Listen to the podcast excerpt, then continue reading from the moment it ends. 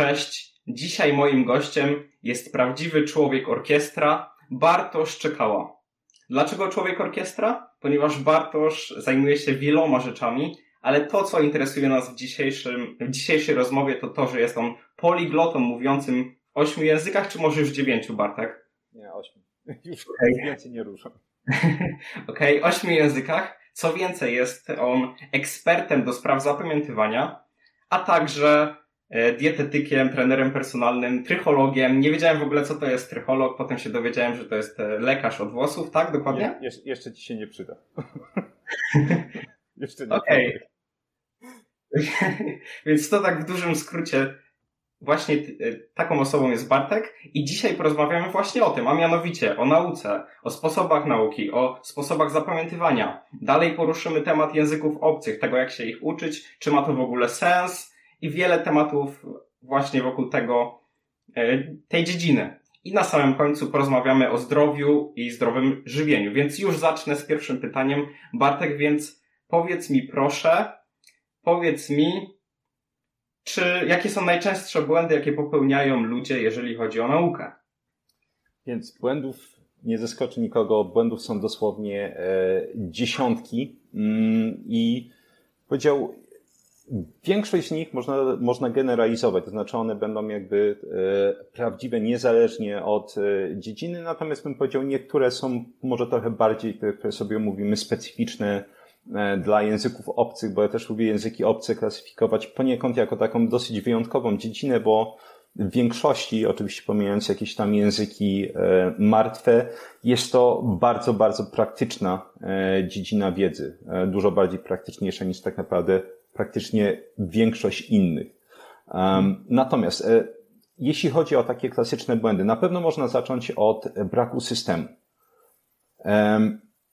Często e, jak mam różnego rodzaju, czy, czy to dyskusje, czy, czy rozmowy na temat skutecznej nauki, e, to pada po prostu właśnie e, kwestia tego, jaki jest najlepszy możliwy sposób nauki, czy system nauki. Oczywiście są systemy czy sposoby, które są dużo lepsze, natomiast moja odpowiedź zawsze jest taka, każdy system może być potencjalnie efektywny. Każdy, absolutnie każdy. W sensie można sobie wybrać najgorszą możliwą metodę, którą ja bym skrytykował, no właśnie choćby na podstawie tych błędów, które będziemy omawiać, że na przykład e, ta metoda będzie pobierać 7 czy 10 błędów, ale uwaga, to jest system nauki jednocześnie. Czyli jeśli byś stwierdził, że jak chcesz się nauczyć słowa z języka angielskiego, to po prostu, nie wiem, będziesz sprayem sobie walić po ścianie, w zasadzie bardzo mała powierzchnia, mała użyteczność, nie wiem, wdychasz się farby, różnego rodzaju związków. W zasadzie można powiedzieć teoretycznie idiotyczna metoda, ale uwaga, jest to metoda. To znaczy, że w momencie, w którym napotykasz informację, którą chciałbyś przyswoić, to jest po prostu akcja i reakcja. Czyli masz takie dosyć wtedy fajne zero-jedynkowe myślenie. W zasadzie chcę się nauczyć tego, to przechodzę do tej oto metody. Mm, więc e, wydaje mi się, że właśnie to jest taki dobry wstępniak. Każda metoda tak. może działać i dlatego brak jakiegokolwiek systemu, albo taka bym powiedział olbrzymia chaotyczność, jeśli chodzi o stosowane systemy, e, jest, jest jednym z największych błędów, które można popełnić, bo po prostu nie ma żadnej, można powiedzieć, reakcji na styczność z informacją. Jest w zasadzie, a, okej, okay. może, może tutaj zapiszę w aplikacji, może w zeszycie, albo po prostu nic nie zrobię, może postaram się zapamiętać teraz z miejsca, także to zdecydowanie byłby pierwszy punkt. Nie, czy tam było jakieś inne pytanie jeszcze? To jest bardzo dobry punkt i myślę, że jeden z najważniejszych. I to, to nie tyczy się tylko nauki, tak samo chociażby sprawa ma się z różnego rodzaju postanowieniami noworocznymi. Więc ktoś mówi, schudnę i nic tak. z tym nie robi. Trzeba to dokładnie mhm. zaplanować. Na przykład każdego poniedziałku idę na spacer, czy coś mhm. tego typu. Więc to się odnosi do wszystkiego, że trzeba bardziej zmieniać nasz, nasze myślenie a propos czegoś w jakieś obiektywne dane i w obiektywne formy, tak? Dok dokładnie tak. W sensie, ja, ja nawet bym się e, to, to kłócił, e, że nie zawsze bardzo szczegółowy plan jest potrzebny. Bym powiedział, jest potrzebny plan. E, akurat to jest często kwestia jakby taka charakterologiczna, że są osoby, które bar bardziej lubią planować, no, na przykład takiego przyjaciela, że zawsze jak na jakieś koncerty rockowe jeździliśmy, to na zasadzie to był człowiek, który znał rozkład każdego autobusu, pociągu, wszystkie dobre knajpy w okolicy, na zasadzie wiedział absolutnie wszystko e, i on to uwielbiał. Ja na przykład jak mam zaplanować jakiś wyjazd czy, czy wakacje, to jest gdzieś będzie pociąg, nie wiem jaki peron, no to zobaczymy na miejscu. W zasadzie wszystko tak z grubsza, żeby mniej więcej się to skleiło, udało. Powiedział, jest to na pewno jakaś kwestia charakterologiczna, ale ogólny plan, na pewno tak jak ładnie ująłeś, jakaś forma jest potrzebna, e, w którą można te informacje wtedy wpychać. Jasne, więc mamy już to, że potrzebny jest system. Teraz jakie systemy są najgorsze, jakie systemy widzisz najczęściej u ludzi, które w ogóle się nie sprawdzają? Więc e, na pewno brak, e, brak kontekstu. To, to jest jeden z największych e, błędów również, chociaż często będę mówić przy wielu z tych błędach, że one są największe, bo też jakby one często będą zazębiać się. W sensie bardzo często jeden błąd poniekąd będzie wymuszać kolejne błędy, więc one występują parami czy grupami, nawet tak, tak bym zaryzykował stwierdzenie. Natomiast brak kontekstu jest zdecydowanym kłopotem. Czyli na przykład jeśli chodzi o języki, to będzie choćby uczenie się pojedynczych słówek, tak? Czyli na przykład, nie wiem, jeśli ktoś się nauczy jakie jest drzewo, to będzie mieć w, w jakimś programie powtórkowym, czy nie wiem, na karteczkach w swoich własnych fiszkach, że drzewo odwraca sobie tą fiszkę i ma tree. I owszem, mamy to ładne powiedzenie, że powtarzanie czy powtórki e, to jest matka nauki, natomiast bym powiedział inteligentne powtórki. W sensie ta, powtórki, które odbywają się w taki sposób bez kontekstu są praktycznie bezużyteczne. W sensie istnieje coś takiego jak po prostu tak zwana iluzja wiedzy, że tak długo jak my jesteśmy w tym e, cyklu powtarzania, to nam się wydaje rzeczywiście, bo będziemy w stanie przywołać przynajmniej przez e, jakiś czas e, tą informację. I dlatego nam się wydaje, że te informacje są przyswajane. Natomiast tak naprawdę jedynym dobrym testem tego jest odłożenie wtedy takich powtórek, czyli na przykład zaprzestanie powtarzania fiszek i wtedy po jakimś okresie, na przykład dwóch, trzech miesięcy sprawdzenie, czy ta informacja została w głowie. I bardzo łatwo dojść do różnego rodzaju błędnych wniosków, bo też wiele osób zapomina o tym, że w momencie, w którym sobie powtórzy taką informację bez kontekstu, to nie znaczy, że oczywiście, że tego kontekstu nie będzie w inny sposób. Czyli jeśli ktoś ogląda seriale angielskie, jeśli ktoś czyta książki, to wtedy owszem, napotka się na to słowo już w kontekstach i te konteksty jakby sprawią, że zapamiętywanie i wydobywanie informacji będzie lepsze. I wtedy mi się wydaje, no tak, a ja powtarzałem właśnie w ten sposób i że niby kontekst nie działa, a się nauczyłem. Okej, okay, ale to nie było powtarzanie bez kontekstu wtedy. Natomiast sam kontekst, można powiedzieć, absolutnie paraliżuje e, naukę i paraliżuje ją w taki, bym powiedział, bardzo specyficzny sposób, bo utrudnia przede wszystkim wydobywanie informacji. To znaczy kontekst ma dosyć niewielki wpływ paradoksalnie na zapamiętywanie, natomiast ma bardzo duży wpływ na wydobywanie i mm, jeśli ktoś powiedzmy nie, nie siedzi w tej, w tej dziedzinie zapamiętywania, to dla niego to może być jedno i to samo ale często może być tak, że owszem, my pamiętamy tą informację, natomiast nie jesteśmy w stanie jej najzwyczajniej w świecie wydobyć, kiedy szczególnie przychodzi moment na to. Tak, i właśnie od tego są konteksty, bo konteksty nam pokazują, w którym momencie, w jakich sytuacjach, i to emocjonalnych, i jakichś sytuacyjnych, takie jak, nie wiem, zakupy e, gdzieś w sklepie, dane słówko powinno gdzieś tam wyjść na, na ten wierzch e, świadomości. I właśnie bez kontekstu i tak naprawdę bez jakichś nawet wielu kontekstów do danej informacji, wydobycie ich nie będzie możliwe i tym samym też jakby um, trwanie tej informacji w pamięci długotrwałe nie będzie wykonane. Dlatego większość osób ma, no właśnie, tą tendencję, że coś tam sobie popowtarza, zdaje jakiś egzamin i okazuje się, że już tam za miesiąc, dwa miesiące tak naprawdę tych informacji nie ma. Podczas gdy właśnie, gdyby był kontekst, gdyby te zresztą inne błędy były e, unikane, o których będziemy mówić, często bez żadnych powtórek, oczywiście po jakiejś początkowej takiej puli tych powtórek i, i, i inteligentnej nauce, te informacje mogą nawet latami czy dekadami siedzieć w głowie. No i myśląc o kontekście i myśląc o tych słówkach, to jest bardzo proste. Wprowadzam po prostu jakieś zdanie i je również tłumaczę razem ze słówkiem.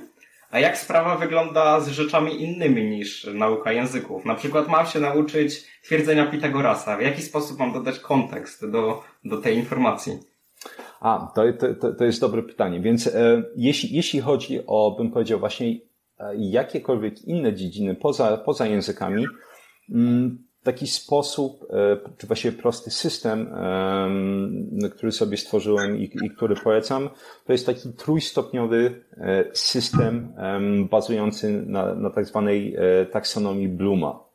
Mhm. To jest taka taksonomia, która pokazuje po prostu, w jaki sposób zdobywana jest wiedza, czy można powiedzieć ekspertyza mm, w danej dziedzinie.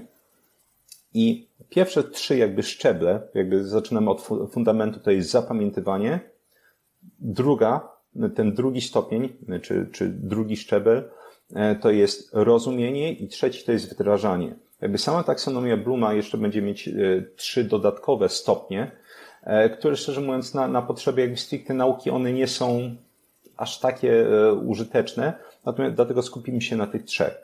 Więc jeśli chciałbyś na, na przykład opanować jakieś, jakieś twierdzenie czy, czy wzór, to zaczynamy od tego, że musisz zapamiętać wszystkie składowe takie, takiego wzoru, takiego twierdzenia czy, czy danej koncepcji. I w zależności od tego po prostu, jak złożona jest ta koncepcja, tego, tego może być parę informacji, może być paręnaście, bardzo często będzie parędziesiąt albo paręset. Bo większość koncepcji jest dużo bardziej złożona niż, że tak powiem, my lubimy sobie tak e, kolokwialnie myśleć. Ona po prostu wymaga, żeby rzeczywiście ją opanować, to potrzeba dużo więcej informacji niż jeszcze raz jakby kolokwialnie się e, zakłada. Więc tutaj byśmy na przykład zaczęli od opanowania wszystkich e, elementów danego wzoru. Na przykład często jeśli mamy jakąś matematykę na bardziej zaawansowanym poziomie, to pojawiają się kłopoty na zasadzie, że kurde, przecież sam ten wzór to jest jakaś masakra, że mamy tutaj, tutaj po prostu jakieś cyferki, tu, tutaj nagle okazuje się, że, że są literki, e, różnego rodzaju inne ikonki i, i jak to zrobić? Jakby po pierwsze musimy upewnić się, że rozumiemy absolutnie każdą składową. Czy właściwie, czy innymi słowy mamy taką typową, bym powiedział, ten pierwszy stopień, typową pamięciówkę dla, dla każdego z tych elementów. Dalej mamy ten drugi stopień, czyli upewniamy się, że występuje rozumienie, czyli po pierwsze, jeśli mówimy o samej koncepcji, to na przykład jak ona jest stosowana, do czego ona jest stosowana rozumienie też może być, jeśli rzeczywiście mówimy o, o wzorach matematycznych, też w ramach, dlaczego na przykład akurat są takie zależności między elementami tego wzoru. Tak? Dlaczego tu jest podziel się, dlaczego jest pomnóż, tak? dlaczego podnosimy coś do kwadratu, dlaczego po prostu wyciągamy pierwiastek z czegoś. Po prostu musimy mieć też zrozumienie idealnie elementów. I absolutnie bym powiedział najtrudniejszy stopień i to jest wdrożenie wiedzy bo nikt nie wdraża wiedzy praktycznie. I, i e, zauważyłem, że pierwszy odruch często, e, jak, jak o tym mówię, to jest lekkie oburzenie, że na zasadzie, że nie wiem, ja mam doktorat na przykład i ty uważasz, że to, to, to, to na zasadzie każdy ma jakąś taką reakcję obronną, która, że tak powiem, stara się chronić przed tym wnioskiem. Natomiast, żeby stricte opanować, upewnić się, że dana koncepcja będzie już czasem nawet lata czy dekady bytować w głowie, my musimy się upewnić, że jesteśmy w stanie ją też wdrażać. To znaczy, że musimy zmusić się samemu do zastosowania danej koncepcji. I to się prawie nigdy nie zdarza. Nigdy u nikogo w praktycznie żadnym zawodzie, albo na bardzo bym powiedział podstawowym poziomie z prostego powodu, bo to jest cholernie trudne. na przykład ma, mam e, kursantów przechodzących przez moje kursy, to na przykład ile razy już dostawałem maila, że na zasadzie, okej, okay, dobra, już w sensie przeszedłem przez wszystkie metody zapamiętywania stricte i to już jest łatwe, na przykład tworzenie zrozumienia, nie ma sprawy. E, natomiast to wdrażanie, no to, to, to jest jakiś koszmar. W sensie ja nie mam do tego, tego, tego głowy, się męczę. No pewnie, bo nigdy nie uczyłeś się tak naprawdę skutecznie. W sensie nasz system edukacji w żaden sposób nie wspiera tego. Mhm. Jak, jeśli, jeśli, że tak powiem, to by było wymagane, to oczywiście podejrzewam, że te efekty e, nauki byłyby lepsze, ale też po prostu nauka byłaby stricte może trudniejsza dla wielu osób, bo teraz musisz sam wziąć ten wzór, czy jak, jakieś twierdzenie i znaleźć dla niego zastosowanie. Idealnie gdzieś w Twoim życiu, idealnie, że tak powiem, może jakiś wśród Twoich bliskich, tak, żebyś, żeby było to połączenie emocjonalne. Tak? Nie, że bierzesz podręcznik i masz na przykład, że Jasiu robi to i tamto, tak, albo wózek zjeżdża z tą, tą prędkością z górki, na zasadzie kogo to obchodzi? Ja osobiście nie znam właściwie żadnych osób, które po prostu na podstawie różnego rodzaju takich zadań by przyswoiły wiedzę matematyczną. Bo e, ja na przykład jestem po ekonometrii i statystyce, czy można powiedzieć e, statystyce um, i informatyce. I większość moich studiów tak naprawdę to było odklepywanie tego wszystkiego. W sensie moje zrozumienie statystyki po studiach było, bym powiedział, e, niesamowicie niskie. Musiałem powtarzać po trzeci rok, więc też co, co pokazuje po prostu mój olewatorski stosunek do, do zdobywania tego wiedzy. Teraz dopiero w momencie, w którym znalazłem zastosowanie do tego, czyli na przykład zacząłem wsiąkać w medycynę, zacząłem wsiąkać w dietetykę, nagle się okazuje, hej, przecież to wszystko, na przykład wszystkie te rzeczy występują do, dosłownie w każdym badaniu. Na tym polega analiza regresji. Na zasadzie to nie, że po, po prostu patrzyłem na, na jakiś wykres czy na jakąś tabelkę i musiałem coś odczytać, żeby zdać. Wtedy nie miałem absolutnie żadnej refleksji. Dopiero kiedy okazuje się, że zastosowanie tej wiedzy daje jakieś namacalne korzyści, daje tą satysfakcję, że aha, ja rozumiem na przykład, dlaczego to badanie jest po prostu e, merytorycznie absolutnie do bani, wtedy zostaje, powiedział, ta, ta wiedza na lata. No i myślę też, że prawda jest taka, że to zastosowanie i wdrażanie jest głównym celem nauki, no bo te, nasz system edukacji działa na zasadzie zapamiętaj, bo tak. A prawda jest taka, że powinniśmy się uczyć, żeby coś wdrażać i właśnie ten trzystop, trójstopniowy system bardzo mi się mhm. podoba. Jednak tu zauważyłem trochę sprzeczność. No pierwszy etap, pamięciówka, a mówisz, że problemem większości ludzi w pamiętaniu jest to, że nie ma kontekstu. No nie da się mieć tego kontekstu czasami. Czy tak nie jest? Tak, dokładnie. I, i, i to jest, że tak powiem, bym powiedział, jeden z hamulcowych, dosyć, dosyć e, bym powiedział na pierwszy rzut oka, sprzeczne z logiką. Tak, na zasadzie, jak, mia, jak mam po prostu zrozumieć, jeśli po prostu, jeśli to jest drugi stopień, a teraz muszę zapamiętywać. Przy naprawdę skomplikowanych koncepcjach tak naprawdę można powiedzieć, ten drugi stopień, czyli rozumienie, może być odwleczony. Bo jeszcze raz, jeśli e, założymy, a, wydaje mi się, że po prostu jak ktoś sobie pomyśli nad dowolną koncepcją, bym powiedział, może nauki humanistyczne trochę odstają, bo często tam koncepcję można zrozumieć przy pomocy garści informacji. Parę informacji na krzyż e, i, i spokojnie już jakby to one wystarczą, żeby przejść do etapu drugiego, czyli rozumienia.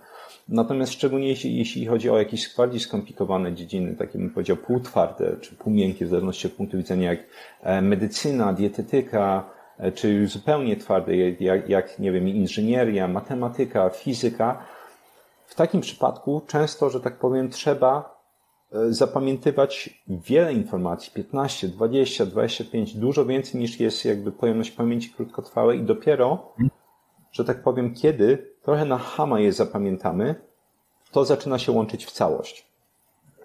Albo innym trikiem jest po prostu, że zaczynamy łączyć te osobne informacje między sobą, czyli jeśli mamy na przykład załóżmy 24 informacje, żeby e, potrzebne, żeby rzeczywiście zrozumieć jakąś koncepcję o nazwie A, to zapamiętamy je na przykład w grupie sześciu, bo one te informacje jakoś się ze sobą łączą, potem drugą grupę sześciu, trzecią grupę sześciu, czwartą grupę sześciu i potem te cztery grupy osobno i wtedy to daje nam zrozumienie takiej koncepcji. Natomiast jeśli chodzi o taką szybką naukę, właśnie szybką, skuteczną, jest to rzeczywiście e, trochę dziwne, ale warto wchodzić, że tak powiem, w zapamiętywanie różnego rodzaju suchych informacji i to najlepiej zbiorowo, w jak najkrótszym okresie czasu, bo wtedy najlepiej widać, jak one się ze sobą łączą. I wtedy mhm. rzeczywiście jakby e, ten, ten e, moment odwleczenia, zapamiętywania, od rozumienia jest stosunkowo niewielki. Ale czasami też mogą być to miesiące, to mogą być lata, bo czasami do pełni zrozumienia, mimo że oczywiście są metody, które mogą testować i wymuszać rozumienie, e, potrzeba jakiejś informacji. Dla mnie na przykład to jest, to jest piękno dietetyki i medycyny, że wydaje się człowiekowi, że jakieś rozumienie jest i ono oczywiście jakieś tam jest, natomiast dopiero zapamiętując trochę na osie różnego rodzaju informacje, okazuje się, że po dwóch latach trafiłem, nie wiem, na piętnastą informację, której brakowało, która po prostu zazębiła mi absolutnie całość jakby da, danej koncepcji, przynajmniej na ten moment. Bo też zawsze moje samo rozumienie to są poziomy tak? Możemy mieć taki poziom zupełnie taki, powiedział jakiś kolokwialny, że na zasadzie, aha, no dobra, potrzebujesz schudnąć, no to na przykład jedz mniej niż, niż twoje spożycie mhm. dzienne. Okej, okay, jest, jest to na pewno część prawdy. Czy wystarczy, żeby schudnąć? No tak naprawdę wystarczy, tak? Ale oczywiście możemy wchodzić dużo głębiej, czyli na taki właśnie, tak, ja to sobie nazywam drugi poziom zrozumienia, trzeci, czwarty, które, że tak powiem, wymagają już dużo większej finezji, ale też jakby to głębsze zrozumienie pomaga też działać dużo skuteczniej. Po, pozwala jakby nie patrzeć czarno-biało na, na da, daną sytuację, tylko odsłania dziesiątki, jeśli nie setki odcieniów szarości. Bo też bardzo często mówię, że mm, jak mam jakieś tam powiedzmy e, konsultacje ze specjalistami w swoich dziedzinach, że najlepiej poznać specjalistę w swojej dziedzinie po tym, że e, prawie nic nie jest dla niego czarno-białe. Wszystko po prostu zależy od sytuacji, od kontekstu i różnego rodzaju elementy właśnie w jednej sytuacji można użyć tak, w drugiej na przykład im będą pozytywne, w innym kontekście mogą być negatywne, te same elementy itd. itp. Czyli powiedział, ta e, raczej odcienie szarości to jest taka cecha specjalistów z prawdziwego zdarzenia. Nie, że wszystko jest czarno-białe. Tak, myślę, że e, legendarna odpowiedź to zależy. Definitywnie jest główną odpowiedzią większości ekspertów. No dobra, więc mamy już to. Ale to że... ludzi denerwuje, prawda? To Proszę? ludzi denerwuje. Mówię, że tak, to, to, tak. to zależy. Ja razy widziałem na zasadzie pod, pod, jakimś, e, pod jakimś filmikiem czy wywiadem swoim, że na zasadzie okej, okay, dobra, obejrzałem pierwszych 10 minut i widzę, że odpowiedź to jest to, to, to zależy. No to zależy, w sensie wszyscy chcą mieć, że tak powiem, odpowiedzi na zasadzie tak albo nie. Mhm. Nie, nie ma, prawie nigdy nie ma odpowiedzi tak albo nie.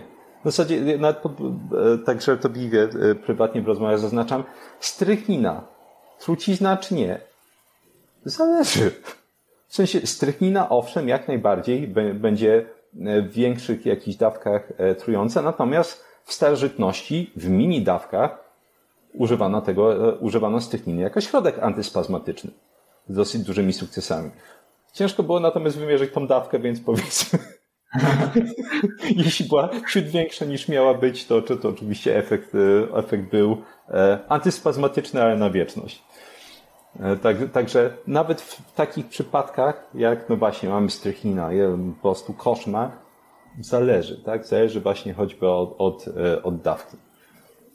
I właśnie to oburzenie, ja je po części rozumiem, no bo jeżeli weźmiemy właśnie głębsze poziomy zrozumienia, o których mówiłeś, one są skuteczne, to jest prawda, ale nie zawsze są potrzebne. Niektórym ludziom wystarczy, e, że ktoś im powie, musisz jeść mniej kalorii niż spalasz i schudniesz. Niektórym ludziom to wystarczy mhm. i myślę, że stąd wynika głównie to oburzenie, że oni nie potrzebują tyle wiedzy, im wystarczy tyle, żeby osiągnąć swój cel i nie potrzebują tych głębszych poziomów e, zrozumienia, ale dobra, chcesz coś dodać, czy lecimy dalej? Tak, w, w, sensie tutaj e, jak najbardziej się zgadzam, że właśnie niektórzy rzeczywiście nie potrzebują tych głębszych poziomów zrozumienia, natomiast to, to często, e, bym powiedział, powinno wynikać stricte z, z określenia, znowu nie musi być niesamowicie jasnego określenia, celu po prostu jakichś tych, tych, tych swoich, że tak powiem, wycieczek intelektualnych. Na zasadzie co mnie interesuje. Czy interesuje mnie rzeczywiście szczegółowość, czy żeby na przykład z grubsza wiedzieć,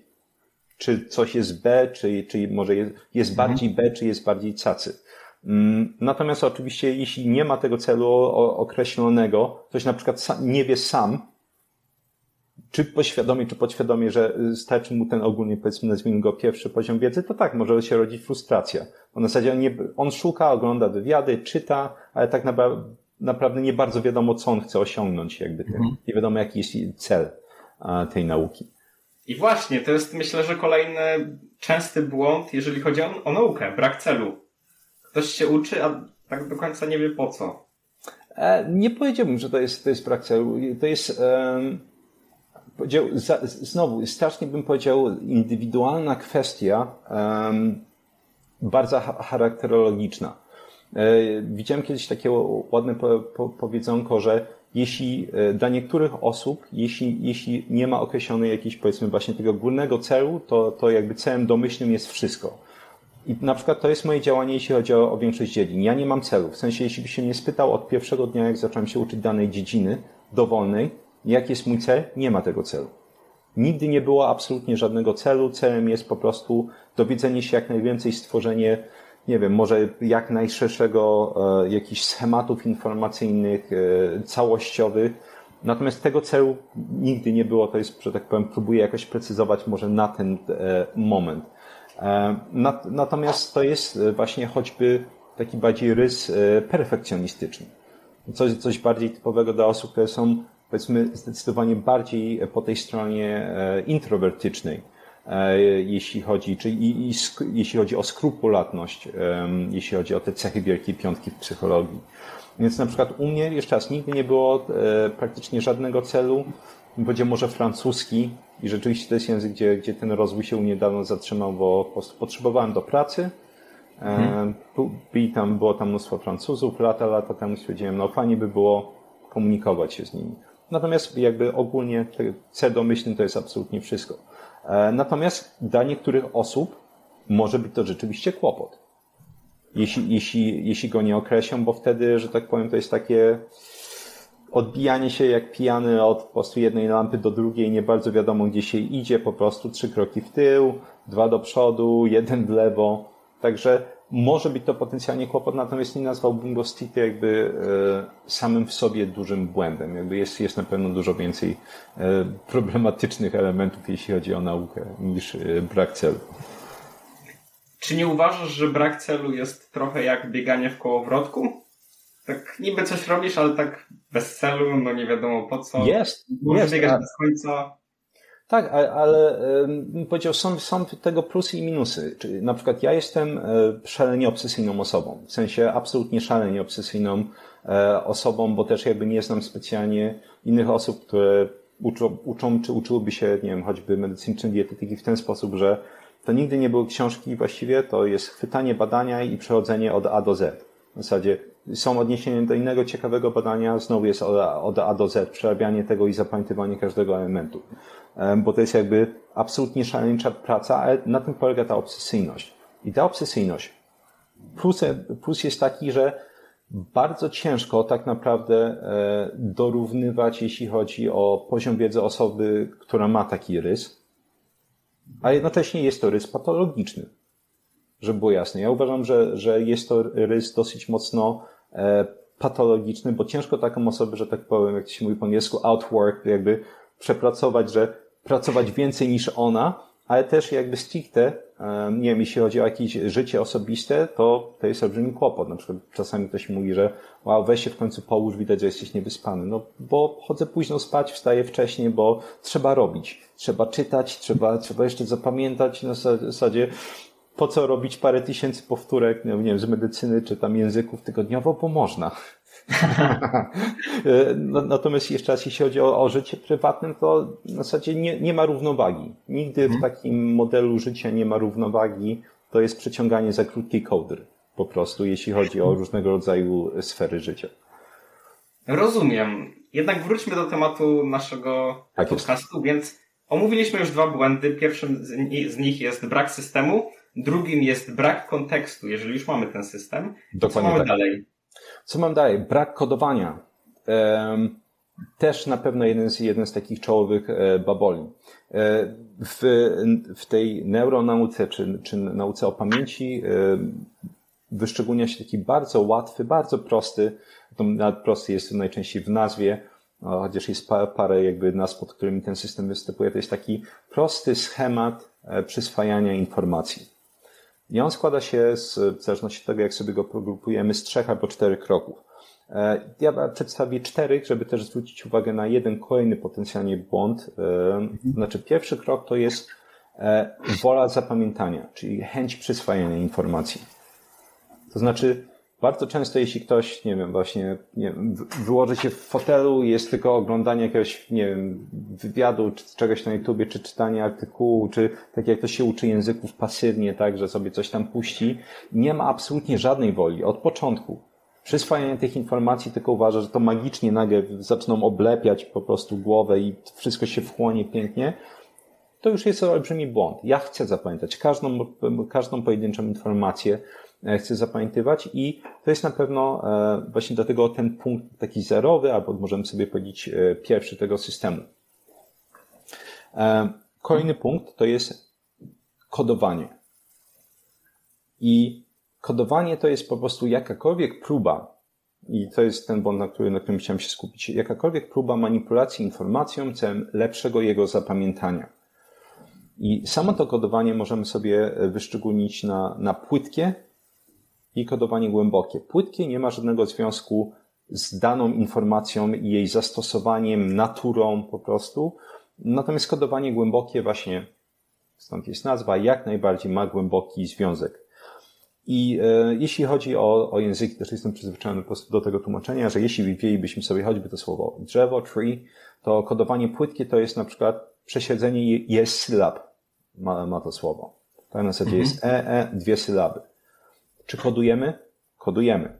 Czy to ma jakikolwiek związek z użyciem słowa drzewo, czy jakimikolwiek kontekstami, w którym występuje? No nie ma absolutnie żadnego. Ale uwaga, każdy rodzaj kodowania zwiększa szanse zapamiętania informacji. Zwiększa szanse tej tak zwanej retencji. E, natomiast idealnie chcemy przejść w kodowanie głębokie. E, I jeśli chodzi o kodowanie głębokie, jeśli chodzi o takie słowo, to jest, tak jak mówiłeś, choćby tworzenie zdań. Tylko uwaga, nie, nie, że ty dostajesz na srebrnej tacy podane pięć zdań ze słowem drzewo, w jakichś ściągniętych czy kupionych fiszkach, czy gotowym podręczniku.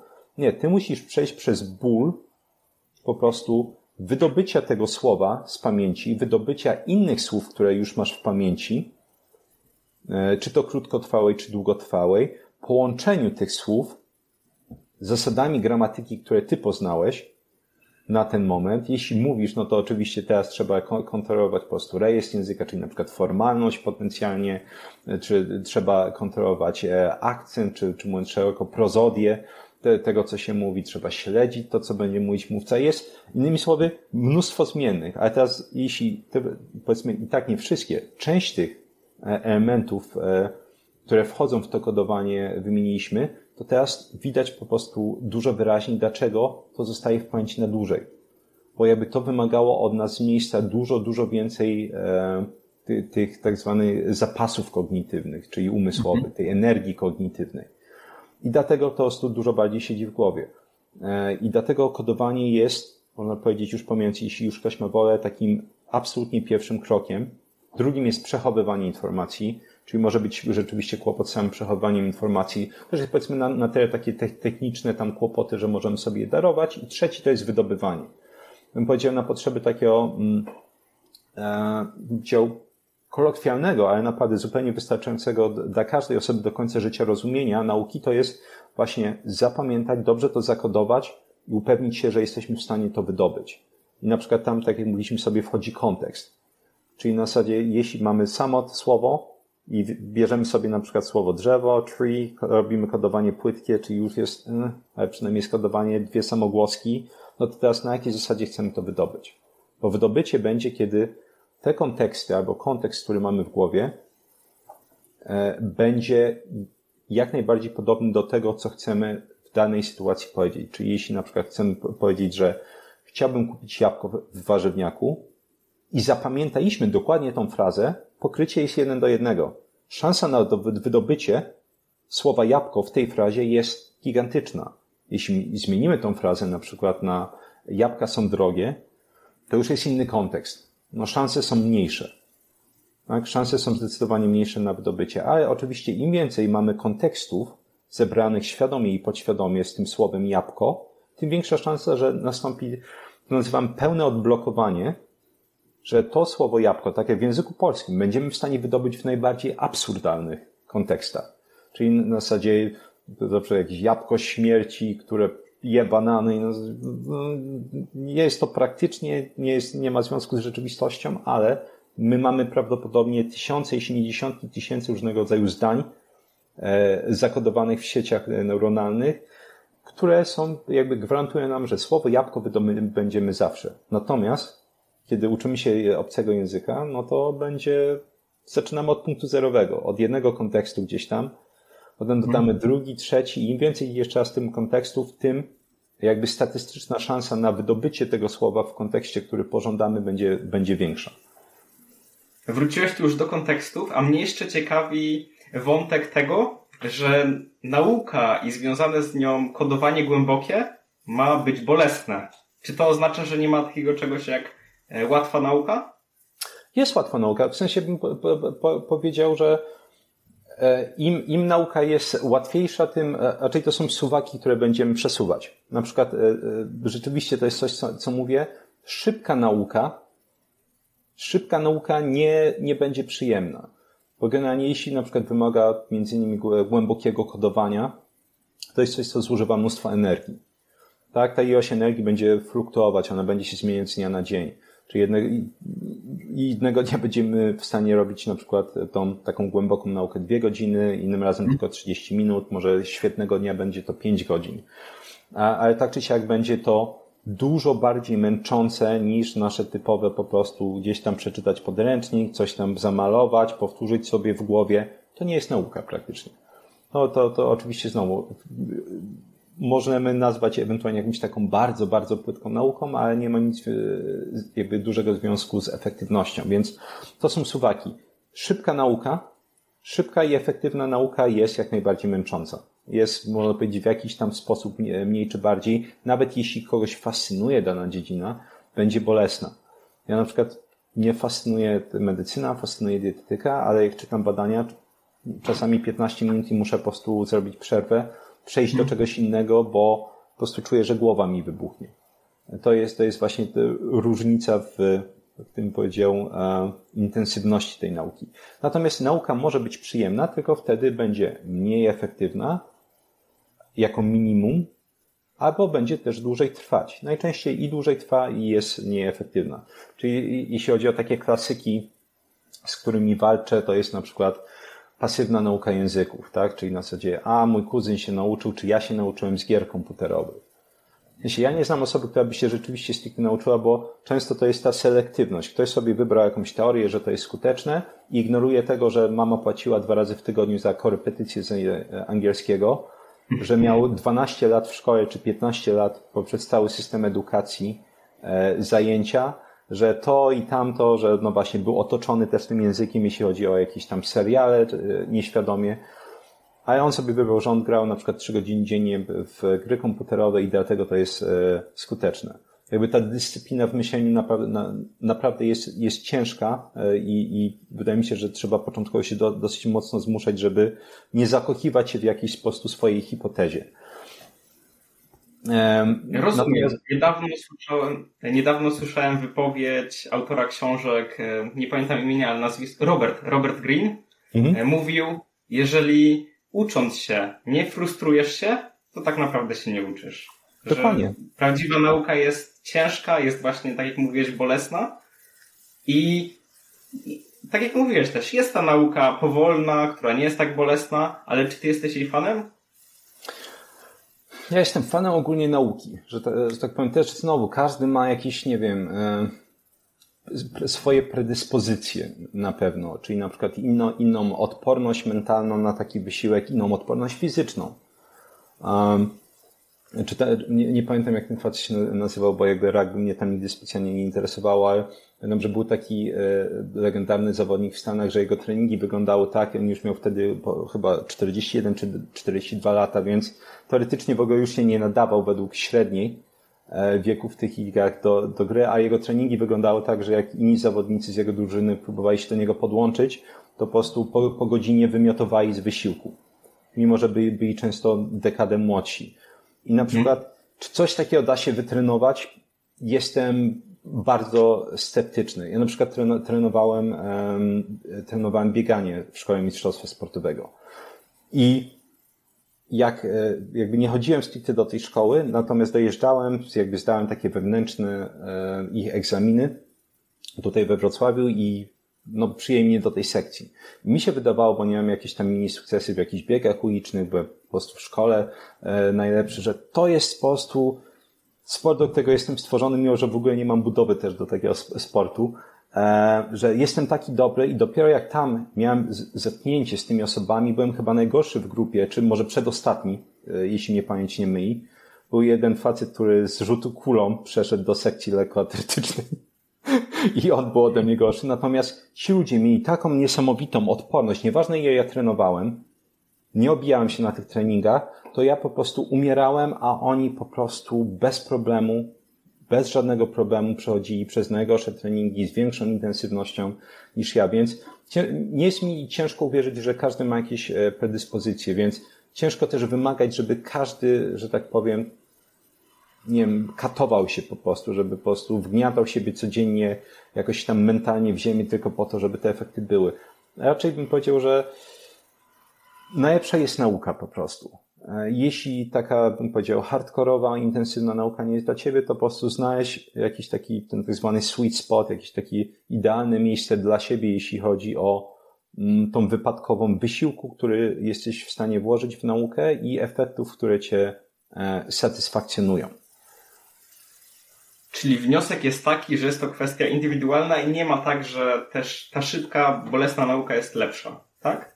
Nie, w sensie, bo jasne, jest, jest lepsza, bo po prostu pozwala na dużą, szybszą e, kumulację wiedzy. A kumulacja mhm. wiedzy będzie prowadzić do e, tego, co się mówi kolokwialnie, efektu kuli śnieżnej, tak? Że przyrosty wiedzy z każdym kolejną porcją wiedzy, szczególnie w danej dziedzinie i dziedzinach spokrewnionych, będzie coraz wyższa.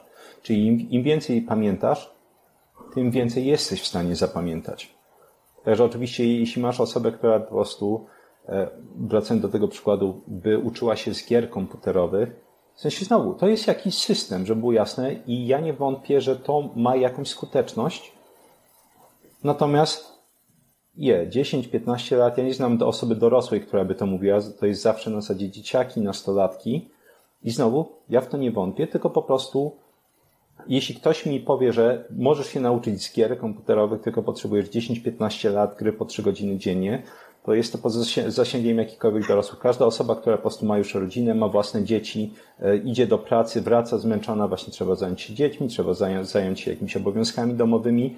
E, nie ma podejścia, że o, super, żonka ty zapieprza, a tatuś sobie trzy godziny pogra, ale to dla, dla naszego dobra i dla mojej kariery prawda? No to, to jest po prostu e, absolutnie nierealistyczne. Także tutaj załóż, to, to może być przyjemne, nie będzie efektywne i będzie trwało e, długo. Natomiast pewnie, jeśli już miałbym właśnie bardziej tą odpowiedź taką czarno-białą um, udzielić, na pewno ta taka, że tak powiem, bardziej bole, bolesna e, nauka w granicach rozsądku będzie lepsza. I mówię w granicach rozsądku, e, bo też wiele osób może to się odebrać, że rzeczywiście trzeba się zajeżdżać. To jest nie chcemy doprowadzać do sytuacji, kiedy pojawia się awersja do nauki.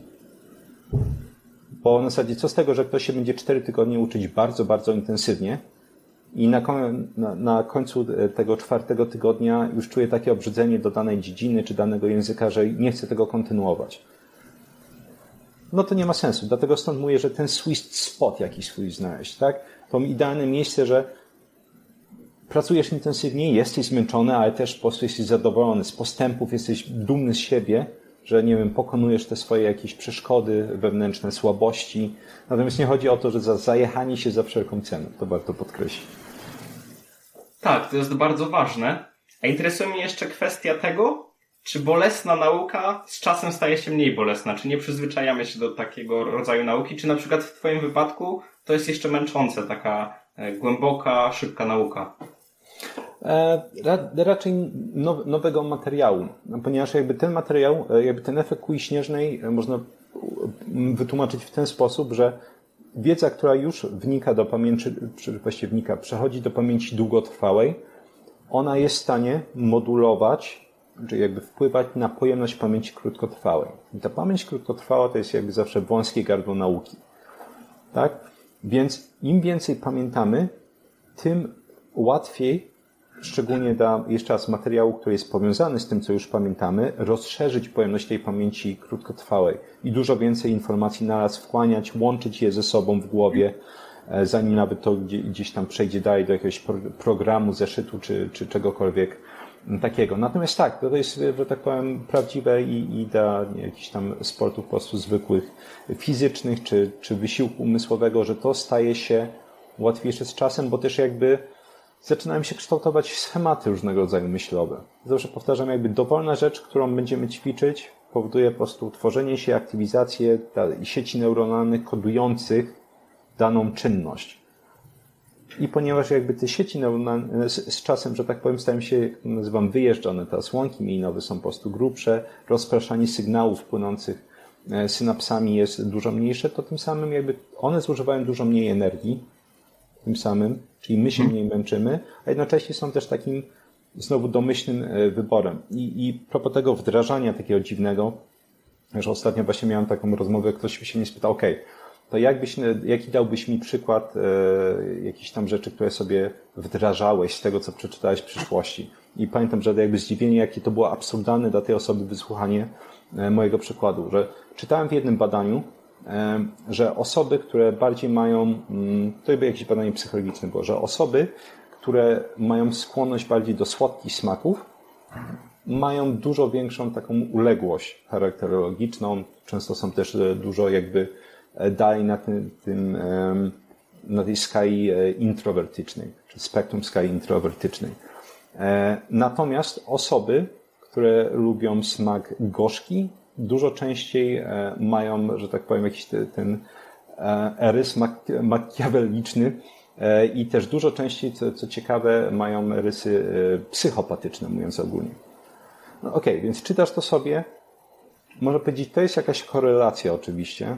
Zaczynamy od tego, że jakieś zrozumienie, że to nie znaczy, że automatycznie każda osoba, która lubi słodkie jest taka, każda, która lubi gorzkie to psychopata, ale zrozumienie tutaj jest bardzo szybkie, zapamiętanie tego jest bardzo szybkie, a jak rzeczywiście sprawić, że będziemy mieć użytek jakiejś tej informacji? Dla mnie to było na przykład, że umawiam się, e, chcę w głowie umówić się z dziewczyną na randkę i zapraszam ją e, jakby jedną do knajpy, potem drugą, żeby wybrać tą idealną partnerkę, no i jedna zamawia sobie jakiś po prostu deserek, piwo z sokiem.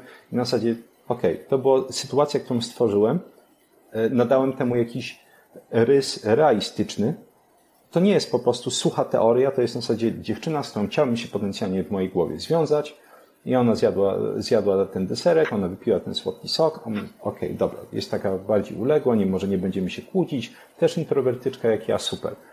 Ale teraz po prostu drugi przykład. Ja pamiętam, że tam było brokuły, jeszcze coś tam dorzuciłem, że to było jakieś właśnie gorzkie piwo i jakaś sałatka z brokułów.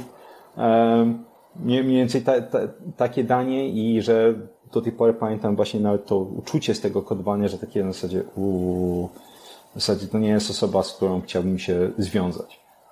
I to jest na przykład coś, jakby stworzenie tego dla tej osoby właśnie, z którą rozmawiałem, było na zasadzie kto tak koduje informacje. Na tym to polega. Praktycznie nikt tak nie koduje informacji i dlatego jest taka użyteczność i jakby e, długotrwałość czy długowieczność e, pamiętania tych informacji, jeśli są e, kodowane w ten sposób. Nie mówiąc o tym, że jakby o stricte użyteczności. Także to byłby taki przykład, że owszem, dla tej osoby to jest absurdalne, dla takiej osoby na przykład to by wymagało dużo więcej, powiedzmy, wysiłku. Dla mnie to już jest jakiś schemat myślowy. Oczywiście, jeśli znowu przejdę do jakiejś dziedziny, czy nawet poddziedziny, poddziedziny dziedziny, którą już znam i tam jest mnóstwo um, informacji mi nieznanych, których nie mogę powiązać z czymś, co znam, to będzie wciąż koszmarnie męczące, tak jak te badania, o których mówiłem choćby. Mm, to zawsze bardzo męczy. Świetny przykład Myślę, że sam zapamiętam to już do końca życia i większość widzów również, ale zdziwiło mnie, że to wdrażanie wcale nie musi być takie realne, praktyczne, tylko może dziać się w naszej głowie, tak? Tak, y, y, ja najlepiej staram się jakby to, to oddawać, y, że te kodowanie, czy jakby szczególnie wdrażanie, żeby było jasne, te wdrażanie powinno być poniekąd symulacją rzeczywistości. E, I ta, taką symulacją, która, że tak powiem, Ciebie przekonuje, albo dla Ciebie ma jakąś wartość, e, użyteczność. Bo na przykład e, te, te, też ten przykład podobałem takiemu właścicielowi dużej firmy IT. On zatrudnia mnóstwo osób, mnóstwo gadaliśmy o procesach zatrudniania i na przykład mówiłem, że da, dla niego dużo lepszym sposobem kodowania, jeśli on by to robił, tak żeby to zostało w głowie, by było, że zapraszasz właśnie, nie wiem, może dwie osoby na, jednocześnie na rozmowę kwalifikacyjną do restauracji i teraz patrzysz, co zamawiają. I to jest na przykład już bez żadnych dodatkowych po prostu e, testów predyspozycji Gaussa i tym podobnych, nagle będziemy mieć takie, aha, okej, okay, ta osoba zamówiła to, już, że tak powiem, zaczynasz tworzyć w głowie profil takiej osoby. Czyli na przykład ta, ten mój przykład dla ciebie mógłby być bezwartościowy. I no, równie dobrze to, nie wiem, może 99% osób mógł być bezwartościowy, dlatego tak ważne jest stworzenie własnych symulacji. Dla mnie to jest jakieś stworzenie właśnie symulacji rzeczywistości na podstawie tych informacji, które pomogą mi odnaleźć te suche informacje z miejsca, kiedy będę patrzeć na, e, na ludzi. Chociaż oczywiście im więcej, że tak powiem, odcieni tych symulacji, czyli na przykład równie dobrze to byłby jeden kontekst dla tych dwóch informacji, drugi to byłby dla, na przykład podczas rozmowy kwalifikacyjnej, kolejny byłby e, na przykład, e, jeśli chodzi o, nie wiem, jakiś podwykonawców domu, który, który bym budował, tak powiem, im więcej tych kontekstów, tym, że tak powiem, większa wszechstronność zastosowania takiej informacji. Kiedyś czytałem książki Tona Buzana, mhm. E, też gości od pamięci i tak dalej. Właśnie mówił mhm. o tych symulacjach, o wymyślaniu sobie różnego rodzaju scenariuszy. I, jaki, I tak jak kojarzę, jaki powinien być ten scenariusz i powiedz mi, czy jest to prawidłowe. Powinien on być kolorowy, jakiś barwny, jakiś nietypowy, żebyśmy lepiej go zapamiętali. Powinien być bardzo personalny, tak jak wspominałeś, mhm. czyli odnoszący się w dużym stopniu do nas. Jaki jeszcze powinien być taki scenariusz, taka symulacja? bym powiedział, jakby przykład nie jest specjalnie dobry. Jakby e, ja też tam, nie wiem, je paręnaście ładnych lat temu, chociaż już gdzieś tam bliżej pewnie do 20 dochodzimy, od Buzana zaczynałem, no i byłem zakochany, no bo Buzan głównie powiedzmy e, mnemotechniki prezentował i rzeczywiście mhm. mnemotechniki to jest tworzymy sobie, czy informacje kodujemy w obrazy, te obrazy łączymy w historyjki, właśnie szczególnie jakieś takie nietypowe, dziwne, umiejscawiamy w jakichś lokalizacjach nam znanych, może być jakaś trasa na zewnątrz domu, mogą być pomieszczenia i dokonujemy mentalnego spaceru, żeby otworzyć te informacje. E, kłopot polega na tym, że ja, przechodzi, ja przechodziłem drogę od zakochania w mnemotechnikach i mi wydawało mi się, że to jest to, że na zasadzie ja już stricte nie muszę nic robić, bo jeśli odkryłem mnemotechniki, to jest, to jest ten po prostu złoty klucz. I dopiero jak zacząłem czytać, e, nawet nie pamiętam jak, książki jakieś tam akademickie, jeśli chodzi o pamięć, to miałem takie uświadomienie, że o mój Boże, mnemotechniki to jest bzdura. W sensie właśnie przedstawianie tego czarno-biało, że to jest najlepsze, co może być, to jest absolutna bzdura, bo jeśli na przykład wiemy, że to jest absolutna podstawa pamięci ludzkiej, potrzebujemy kontekstu do wydobycia słowa i ten kontekst powinien być jak najbardziej realistyczny. Im, im to, co zapamiętasz, jest bardziej realistyczne do tego, co chcesz wydobyć, sytuacyjnie, czy jeszcze raz kontekstualnie, mówiąc szeroko, tym łatwiej to wydobyć. Jeśli masz nagle smoka, lecącego na jajku, tak, i, i ziejącego gorącą czekoladą. W zasadzie, gdzie, gdzie tu jest kontekst, który pozwoli ci wydobyć te informacje? To jest w sensie, wydobywanie kontekstualne, szybkie, to jest na zasadzie, masz impuls, myślisz na przykład o, o no właśnie, chciałbym kupić teraz jabłko i cała fraza z miejsca ci wyratuje. Versus po prostu masz historykę mnemotechniczną i jest na zasadzie smok lecący na jajku, zieje czekoladą. Apple, Dwie minuty później w zasadzie. Jest e, ab, ab, absolutny, absolutny absurd. Także, żeby, żeby było jasne, mnemotechniki mają swoje zastosowanie. Bym powiedział, to jest jedno z narzędzi w takim, ja to sobie e, klasyfikuję, to jako przybornik pamięci, czyli można powiedzieć cała jakaś tam skrzynka, w którym mamy dziesiątki metod i no właśnie, a propos tej skali szarości, one mają zastosowanie w różnych sytuacjach. Jeśli chodzi o taką domową szczególnie e, naukę, mm, taką głęboką mnemotechniki mają minimalne zastosowanie. Bo tu nie chodzi właśnie e, absolutnie, żeby te, te sytuacje, te symulacje, e, to były jakieś śmieszne obrazki i tak dalej, to ma być po prostu realistyczna sytuacja, która po, pomoże Ci wydobyć te informacje w momencie, czy rozpoznać jakieś różnego rodzaju wzorce informacyjne, albo wydobyć je, kiedy właśnie ta sytuacja nastąpi.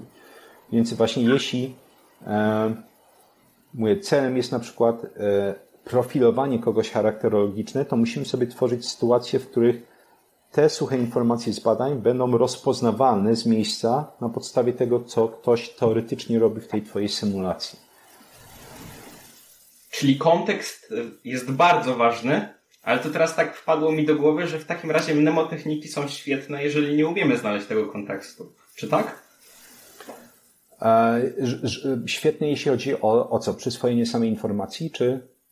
Tak, tak. Nie ma kontekstu. Na przykład mam listę zakupów, w ogóle nie są ze sobą powiązane, chcę to jakoś zapamiętać, no używam jakiejś mnemotechniki i łatwo da się to zrobić. Okej, okay, w sensie w takich przypadkach tak. Ja, dla, dla mnie jest jedno e, sytuacyjne e, zastosowanie mnemotechniki. To jest jedyna, do tej pory jedyna, jedyne sytuacje, w których ja stosuję mnemotechniki.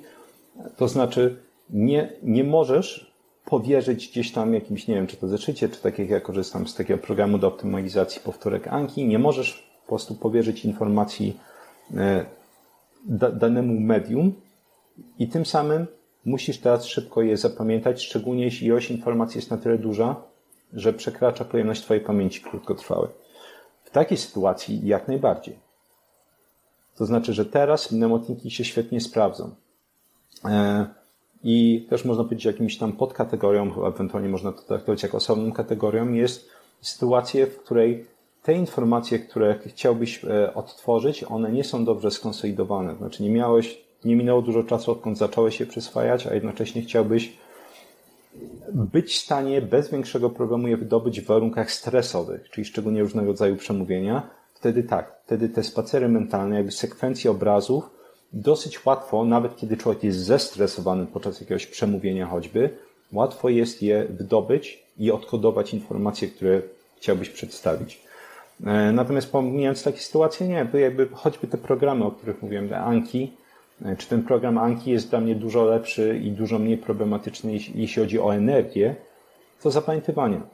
Bo zobacz, jakby samo zapamiętywanie sekwencji mnemotechnicznych jest dosyć męczące. Zawsze trzeba znaleźć różnego rodzaju skojarzenia i tak dalej. I to wciąż, mimo że znajdujesz to i będziesz jakiś czas dłuższy pamiętać w porównaniu do takiej zwykłej pamięciówy, to uwaga, jakby ten wysiłek to wciąż jest kodowanie płytkie. To nie mhm. ma nic, absolutnie żadnego związku z tym, jak dana informacja jest używana. Absolutnie żadnego. To jest na zasadzie, idziesz na okrętkę i robisz kodowanie płytkie, które kosztuje akurat tutaj dużo energii, tylko żeby przekształcić informację w obrazy.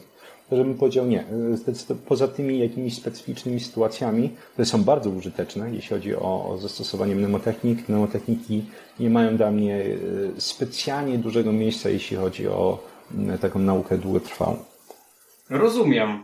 Mnemotechniki to po prostu jedno z narzędzi, może nieczęsto mhm. potrzebne, no i załóżmy, że mamy taki przybornik narzędzi dla przeciętnego obywatela. Co byś włożył do takiego przybornika, jeżeli chodzi o zapamiętywanie i naukę?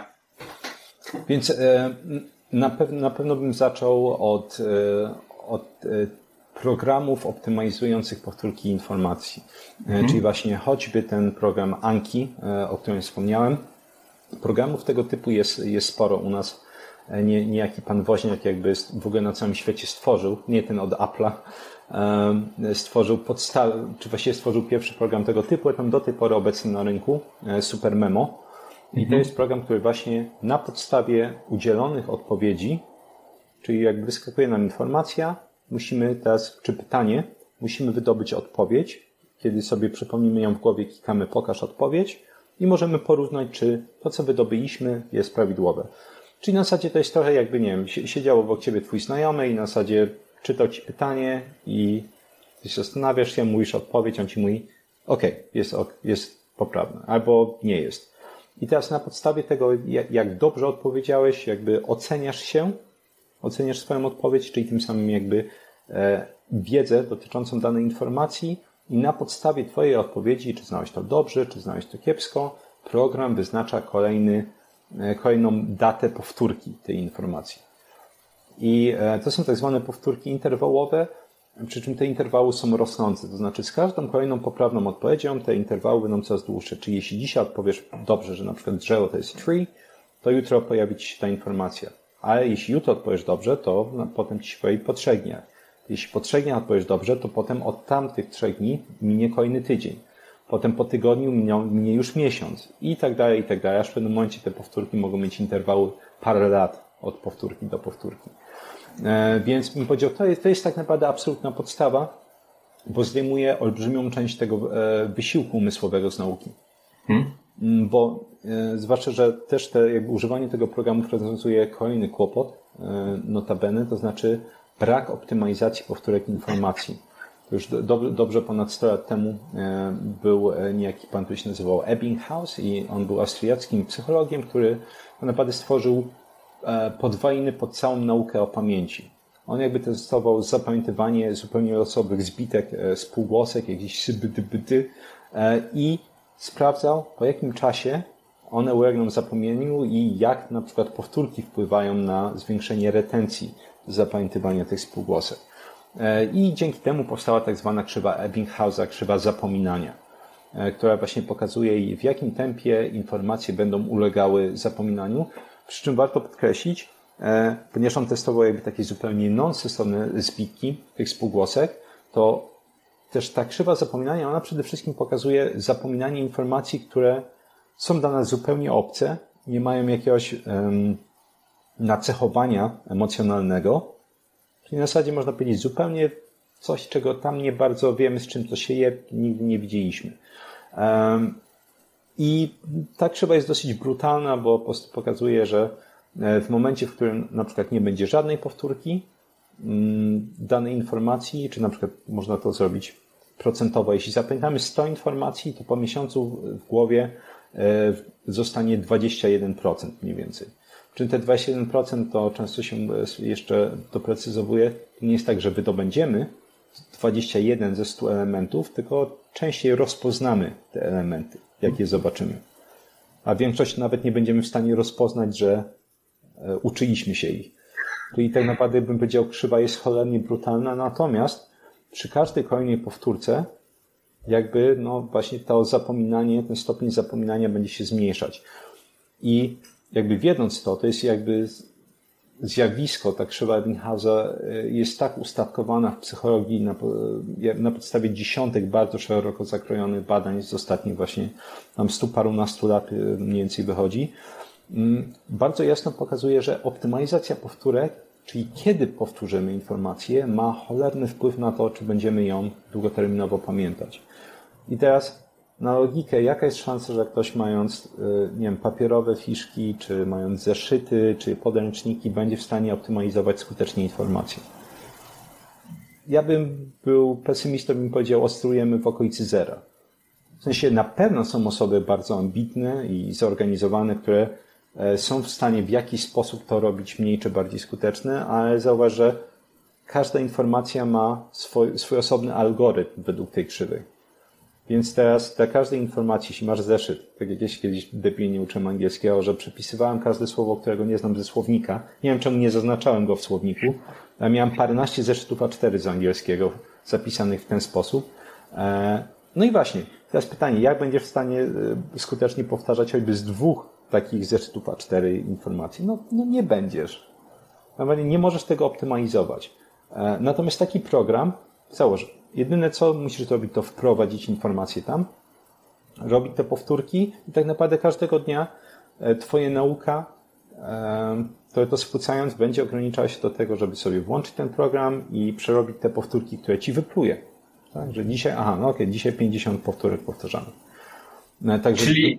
to jest podstawa, że tak powiem, jeśli takiego przybornika, to jest minimum 3 czwarte całej skrzynki. To jest ciekawe, że jedna aplikacja zastępuje prawie wszystko. Ja sam korzystam z Anki i zawsze największą wagę stawiałem na te powtórki, a teraz po tym, co usłyszałem przez ostatnią godzinę, mam wrażenie, że ważniejszym elementem w całej układance jest tworzenie tych fiszek niż potem je powtarzanie. Jak Dokładnie. Absolutnie. Powtarzanie jest, przepraszam, e, powtarzanie jest, bym powiedział, procesem dużo mniej ważnym. Mhm. Bo powtarzanie to jest tak naprawdę e, największą wartością powtarzania nie, jest jakby nie stricte przyczynianie się do zapamiętywania informacji, tylko identyfikacja informacji, których nie pamiętasz. E, ja stworzyłem po prostu sobie taką koncepcję, którą uważam, że jest niesamowicie prawdziwa, że największą, jedną z najlepszych informacji zwrotnych w procesie nauki jest zapominanie. Czyli jakby to wywracamy to zamiast e, tak naprawdę patrzeć na różnego rodzaju takie bardziej złożone zmienne, które, czy, czy markery, które powiedzą nam, czy się dobrze uczymy, czy nie, to patrzymy na to, czy pamiętamy, czy nie. Bo teraz, jeśli nie pamiętamy, to no właśnie, jak jest jakaś informacja zwrotna, jaka? I teraz może mamy zbyt małą ilość powtórek tej informacji. To może być po prostu jeden z tych elementów. Zawsze powtarzam, że e, nieważne jak to jest, e, czy jak kto uważa, że jest kiepski z języków, zawsze pamięta choćby te zwroty grzecznościowe, tak? Że będzie właśnie tutaj hello, tam hello, tu goodbye. Natomiast pytanie, czy to dlatego, że e, że one są jakieś rzeczywiście łatwe czy specyficzne, czy może dlatego, że one są cholernie często powtarzane relatywnie dużo częściej niż inne informacje. W zasadzie co by było, jakby ludzie się witali słowem kret albo kiełbasa w danym języku. Pewnie, że słowo kret i kiełbasa byłoby łatwe. Więc może właśnie jest niewystarczająca liczba powtórek.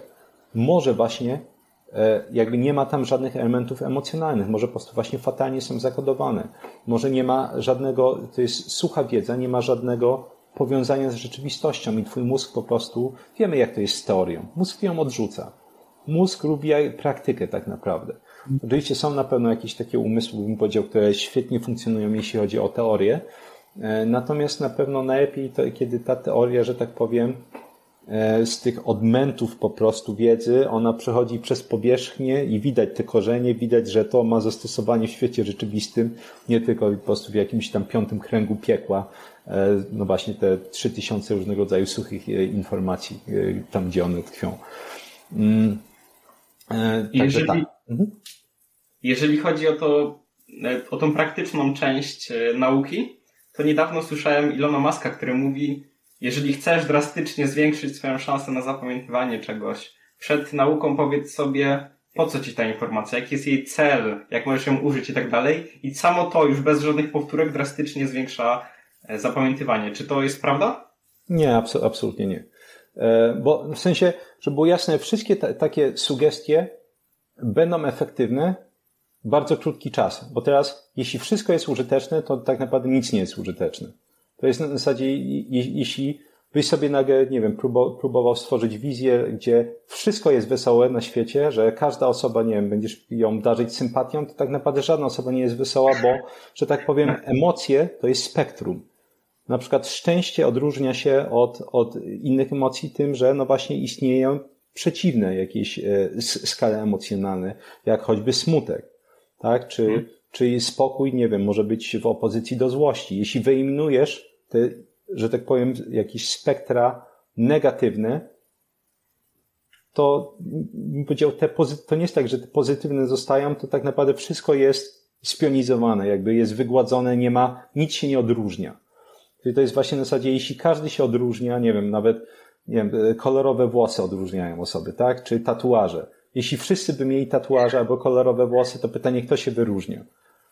Mm, także nie, nie, nie jest to prawdziwe, natomiast na pewno, na pewno warto rzeczywiście, tylko to już by nie miało związek stricte z nacechowaniem, nawet e, bezpośrednio emocjonalnym, tylko jeszcze raz jakby znalezieniem, znalezieniem powiązania między teorią a rzeczywistością. Że jeśli będziemy szukać, e, nawet na siłę, czy nawet spekulacyjnie zastosowania danej informacji, to jak najbardziej po prostu e, będziemy lepiej pamiętać. Natomiast, żeby było jasne, czasami to jest też kwestia e, zapamiętania znowu większej ilości informacji. Bym powiedział, zawsze ta, jakby ta ilość informacji, którą pamiętasz, będzie jakimś tym, tym e, wąskim gardłem, bo nie zawsze, jeśli masz pięć informacji, to bezpośrednio nawet wymusisz zastosowanie, bo może znowu to nie jest wystarczająco, żeby żeby te informacje w jakikolwiek znaczący sposób się połączyły. Oczywiście znowu to może się różnić od dziedziny do dziedziny, ale czasami trzeba będzie 10, 15, 30 informacji. Czasami masz już 30 i już gdzieś czujesz, że chyba wiesz, jak to zastosować, ale brakuje ci jeszcze jednej, która nagle to w całość um, po, powiąże. Natomiast e, jeśli chodzi stricte o takie nacechowanie emocjonalne, działa w ograniczonym stopniu, bo jeszcze raz, potem jakby wszystko jest wyrównane emocjonalnie, czy innymi słowy, absolutnie nic się nie wyróżnia. Rozumiem. A powiedz mi proszę, jak ty praktycznie uczysz się z tego Anki? E, czy na przykład w jaki sposób powtarzasz potem te fiszki, w jaki sposób je tworzysz i tak dalej? Jak to wygląda? Mm, nie da się tego w jakikolwiek, e, bym powiedział, prosty sposób przedstawić z tego powodu, bo tych metod kodowania samego będą dziesiątki. Czy, nawet jeśli by to spłucić, powiedzmy, do takiej bardziej e, najczęściej używanych przeze mnie metod, to wciąż będzie ich spokojnie paręnaście. Ale, mhm. ale typowy przebieg e, jest taki, że znajduję źródło e, wiedzy godne zaufania i ponieważ u mnie to, to jest głównie to są te dziedziny, które gdzieś tam dosyć głęboko są zakorzenione w badaniach naukowych, to są to badania naukowe. I to właśnie warto jeszcze podkreślić właśnie, że e, jak to w informatyce się mówi, że garbage in, garbage out, tak? Że jeśli mamy po prostu śmieciowe dane wyjściowe, to będą śmieciowe dane wyjściowe. Tym samym warto właśnie zanim się skupimy na samym zapamiętywaniu i tak dalej, upewnić się, że informacje, które my zapamiętujemy, rzeczywiście są legitne, jak to się mówi, że one są prawdziwe, że one są ugruntowane. Ja na przykład, mimo że publikuję filmiki na YouTubie, to chyba co drugim filmiku mówię, że przypominam, że filmiki na YouTubie nie są dobrym źródłem informacji. To są tak zwane wtórne źródła informacji. Badania naukowe, na które się powołuję, to są pierwotne źródła informacji i proszę do nich przejść. Tak? Oczywiście ja rozumiem, że ktoś może mieć do jakiejś osoby większe zaufanie, ale wciąż bym powiedział, no właśnie, trzeba wiedzieć, z czego się uczymy. Także jakieś oczywiście podręczniki akademickie będą fajne. Od, znowu będzie się różnić od dziedziny. Dziedziny twarde, jak matematyka, równie dobrze to może być e, Wikipedia. Czemu? Bo to są jakby, można powiedzieć, rzeczy dosyć łatwo weryfikowalne w, w tym świecie nauk e, ścisłych czy twardych i ciężko, chyba oczywiście, że chodzi już o jakieś najnowsze osiągnięcia, bo tam zawsze jest, jest pewne rozmycie e, merytoryczne. A jeśli chodzi o takie rzeczy, powiedział, których zostały ustatkowane w ciągu ostatnich tam setek lat, można choćby z artykułu się uczyć na, na Wikipedii. Natomiast im, że tak powiem, e, mniej twarda czy ścisła dziedzina, tym bardziej trzeba uważać na, na źródła, z których się będziemy uczyć. Gdzie oczywiście psychologia jest na nie czołową dziedziną, bo E, było parę lat temu badanie, gdzie pokazano, że 90 ponad procent wszystkich badań psychologicznych nie jest replikowalny. Znaczy, że ktoś sobie zrobił badanie, ktoś inny próbuje e, zweryfikować wyniki tego badania i absolutnie nie ma żadnego pokrycia, nie ma żadnej replikacji. Czyli innymi słowy, można powiedzieć, większość tego, co jest produkowane w dziennikach psychologicznych, to jest w zasadzie, co jakby też, tak rozumiem, bo to, to często może być magia statystyki. W zasadzie tego, tego, tego, tego po prostu jakieś się zmienne podłoży, czy się wykluczy jakieś obserwacje itd. itp. Ale wracając, e, upewniamy się, że, jakby, że źródło wiedzy jest godne zaufania. Potem otwieram sobie ten program Anki e, mhm. i idę linijka po linijce e, przez takie badanie i po prostu będę przeklejać sobie dane informacje. Ewentualnie, jeśli wiem, że mam bardzo mało czasu e, i, i te, albo też mam bardzo niski poziom energii, ponieważ jakby szczególnie takie nowe badania, gdzie nie mam dużej wiedzy e, na dany moment, jeśli chodzi o jakiś zakres wiedzy, to wtedy mogę przekrajać całe paragrafy na Hama, wkleić to i dopiero na przykład wrócę do tego następnego dnia i zaczynam to rozbijać na rzeczywiste fiszki, mhm. które, które będą wykorzystywane do nauki. Natomiast to jest najczęściej linijka po linijce, i po prostu z takich paru podstawowych informacji jakby jest usuwanie wszystkich zbędnych słów, czyli na przykład jak, jak e, im mniej słów, tym lepiej, przy czym te słowa, które zostają, to mają być jakieś słowa kluczowe. Czyli nawet jeśli mamy jakieś typowe pytania, czy Twoim zdaniem na przykład zastosowanie koncepcji X ma wpływ na jakiś element Y, to jest mnóstwo słów zbędnych. Większość z tych słów jest zupełnie niepotrzebnych, to jest w zasadzie Twoim zdaniem, przecież to jest, mo, to jest w mojej fiszce. Wiadomo, wiadomo, że to jest jakby pytanie do mnie. Czyli na przykład koncepcja X, myślnik, jaki wpływ na koncepcję Y. Mhm. Na przykład jest absolutna eliminacja e, dodatkowych informacji. Jeśli na przykład dana informacja jest, należy do powiedział, mm, kontekstualnie do jakiejś nadrzędnej koncepcji, to często tą nadrzędną koncepcję dam sobie z góry. Czyli na przykład jeśli koncepcja Y jest częścią koncepcji A, to na przykład będę mieć koncepcję A, to jakby taki bym powiedział, jak takie tagowanie hierarchiczne na, nie wiem, Wikipedii. E, że na górze widzę, że koncepcja A i teraz jeśli pytam się o koncepcję Y, to wiem, że to jest bezpośrednio połączone z koncepcją A, co jeszcze jakby lepiej zazębia mi e, wiedzę.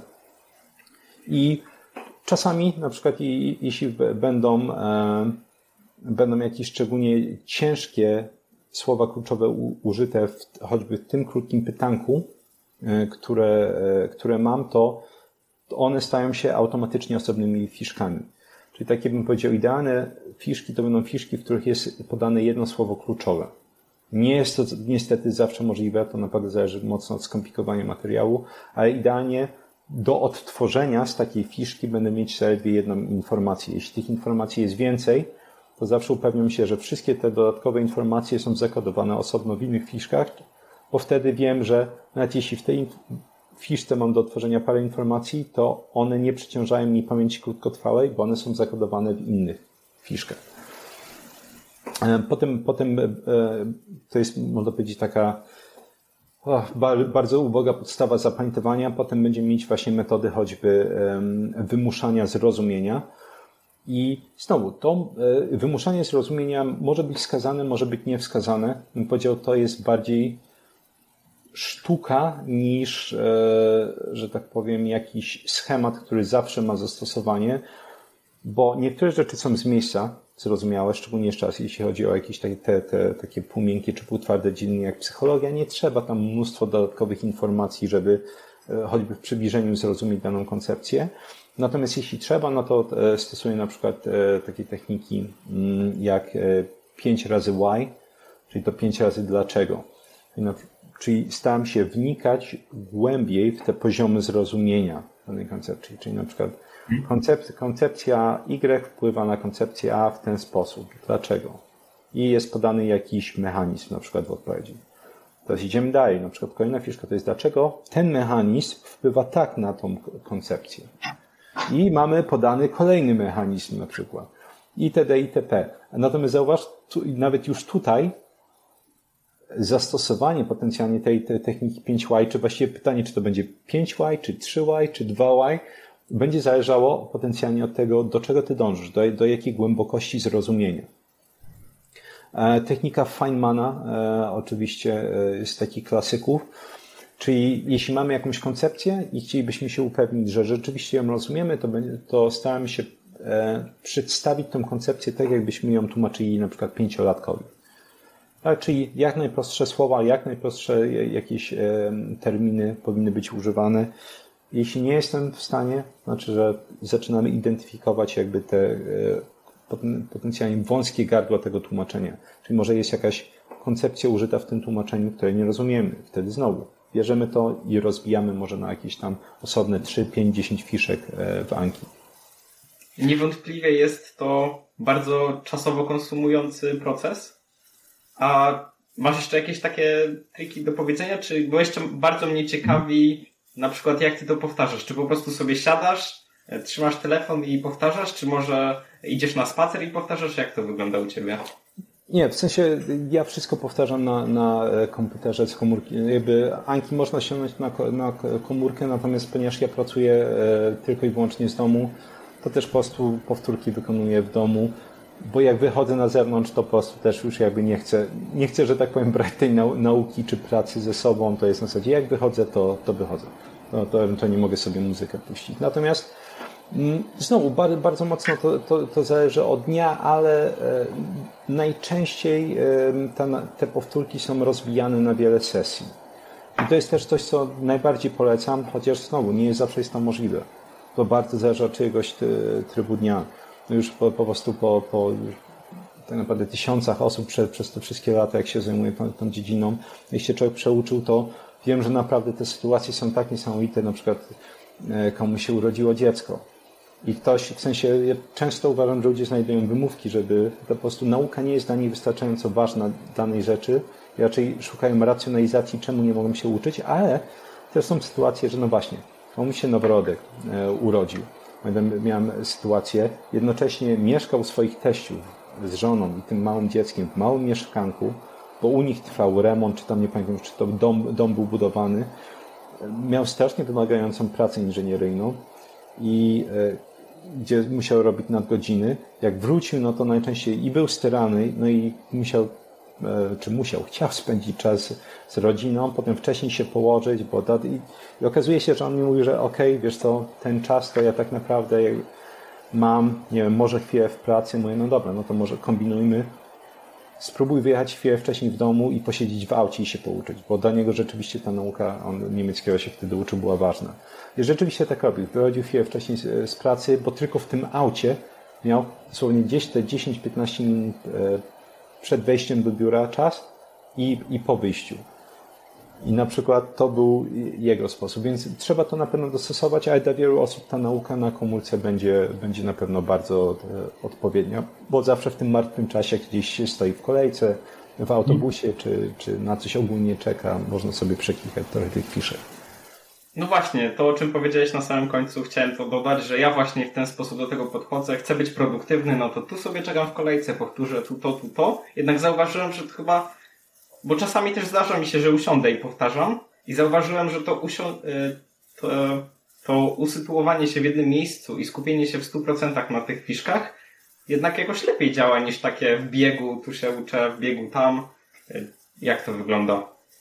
O, w sensie, oczywiście zależy też od, od otoczenia, tak? Jeśli, jeśli ogólnie jest wiele tych tak zwanych rozpraszajek, to pewnie, że będzie to dosyć mocno rzutować na, na Twoją zdolność jakby koncentracji i tym samym no, retencji e, takiego materiału. Natomiast e, stricte jeśli chodzi o naukę, to rozbijanie większej jakiejś sesji nauki na wiele mniejszych sesji najczęściej ma bardzo pozytywny wpływ na, na zapamiętywanie. E, raczej bym powiedział, jedynymi wyjątkami to są po prostu czynności, a już e, nie mówimy o powtórkach, tylko bardziej o jakimś nauce czy tworzeniu e, kreatywne. Że mhm. jeśli chodzi o kreatywność, to, to jest na pewno prawda, że ciężko bez większego bloku czasu rzeczywiście coś, coś wyrzeźbić, no, bo trzeba, że tak powiem, mentalnie wejść w ten stan, powiedzmy, kreatywny, na przykład choćby przy pisaniu jakichś tam, tam artykułów, czy artykułów, czy książek i tak dalej.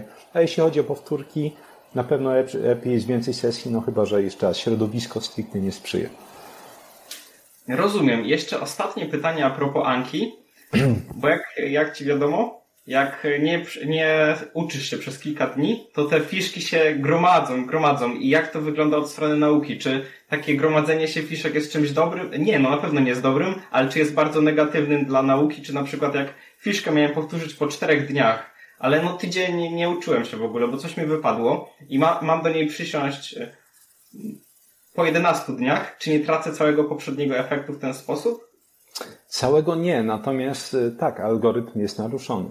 To, to, to jest, na, na tym polega kłopot, jeśli chodzi, czy właśnie kolejny z tych błędów nauki i brak, i brak regularności, który akurat mhm. tutaj, e, że tak powiem, ta, ta pokuta jest dużo cięższa w przypadku korzystania z tych programów Anki, bo brak regularności skutkuje jakby nawarstwieniem się, się tych powtórek. Więc tak, e, będzie to też negatywnie rzutować na zapamiętywanie, ale żeby było jasne, to nie jest tak, że tracimy 100%, to jest nie wiem, tracimy w zależności od tego oczywiście, na jakim etapie nauki to ta informacja miała przerwę, bo jeśli to jest po jednym albo dwóch razach, no to są największe jakieś straty. Jeśli na przykład informacja była powtórzona wcześniej 7 razy i było cały czas dobrze i teraz opuściłeś po czterech miesiącach przerwy e, powtórkę tego słowa i on, czy ona opuściłeś, ona się przesunęła o 5 dni czy tydzień, w perspektywie 4 miesięcy, 5 czy 7 dni to jest nic.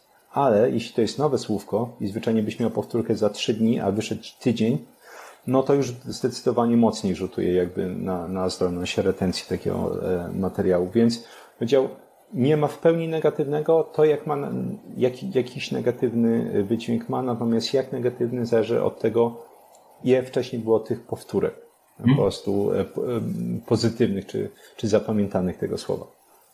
Rozumiem. Ciekawi mnie jeszcze kwestia, bo na Twoim etapie powtarzasz ty, te Anki od wielu lat, tak? Już tak, nawet ponad tak. 10 być może. Więc powiedz mi, czy u Ciebie zdarza się jeszcze, że klikasz, nie wiem, ten czerwony przycisk, że nie, nie znam tej fiszki. Czy u Ciebie jeszcze takie zjawisko występuje?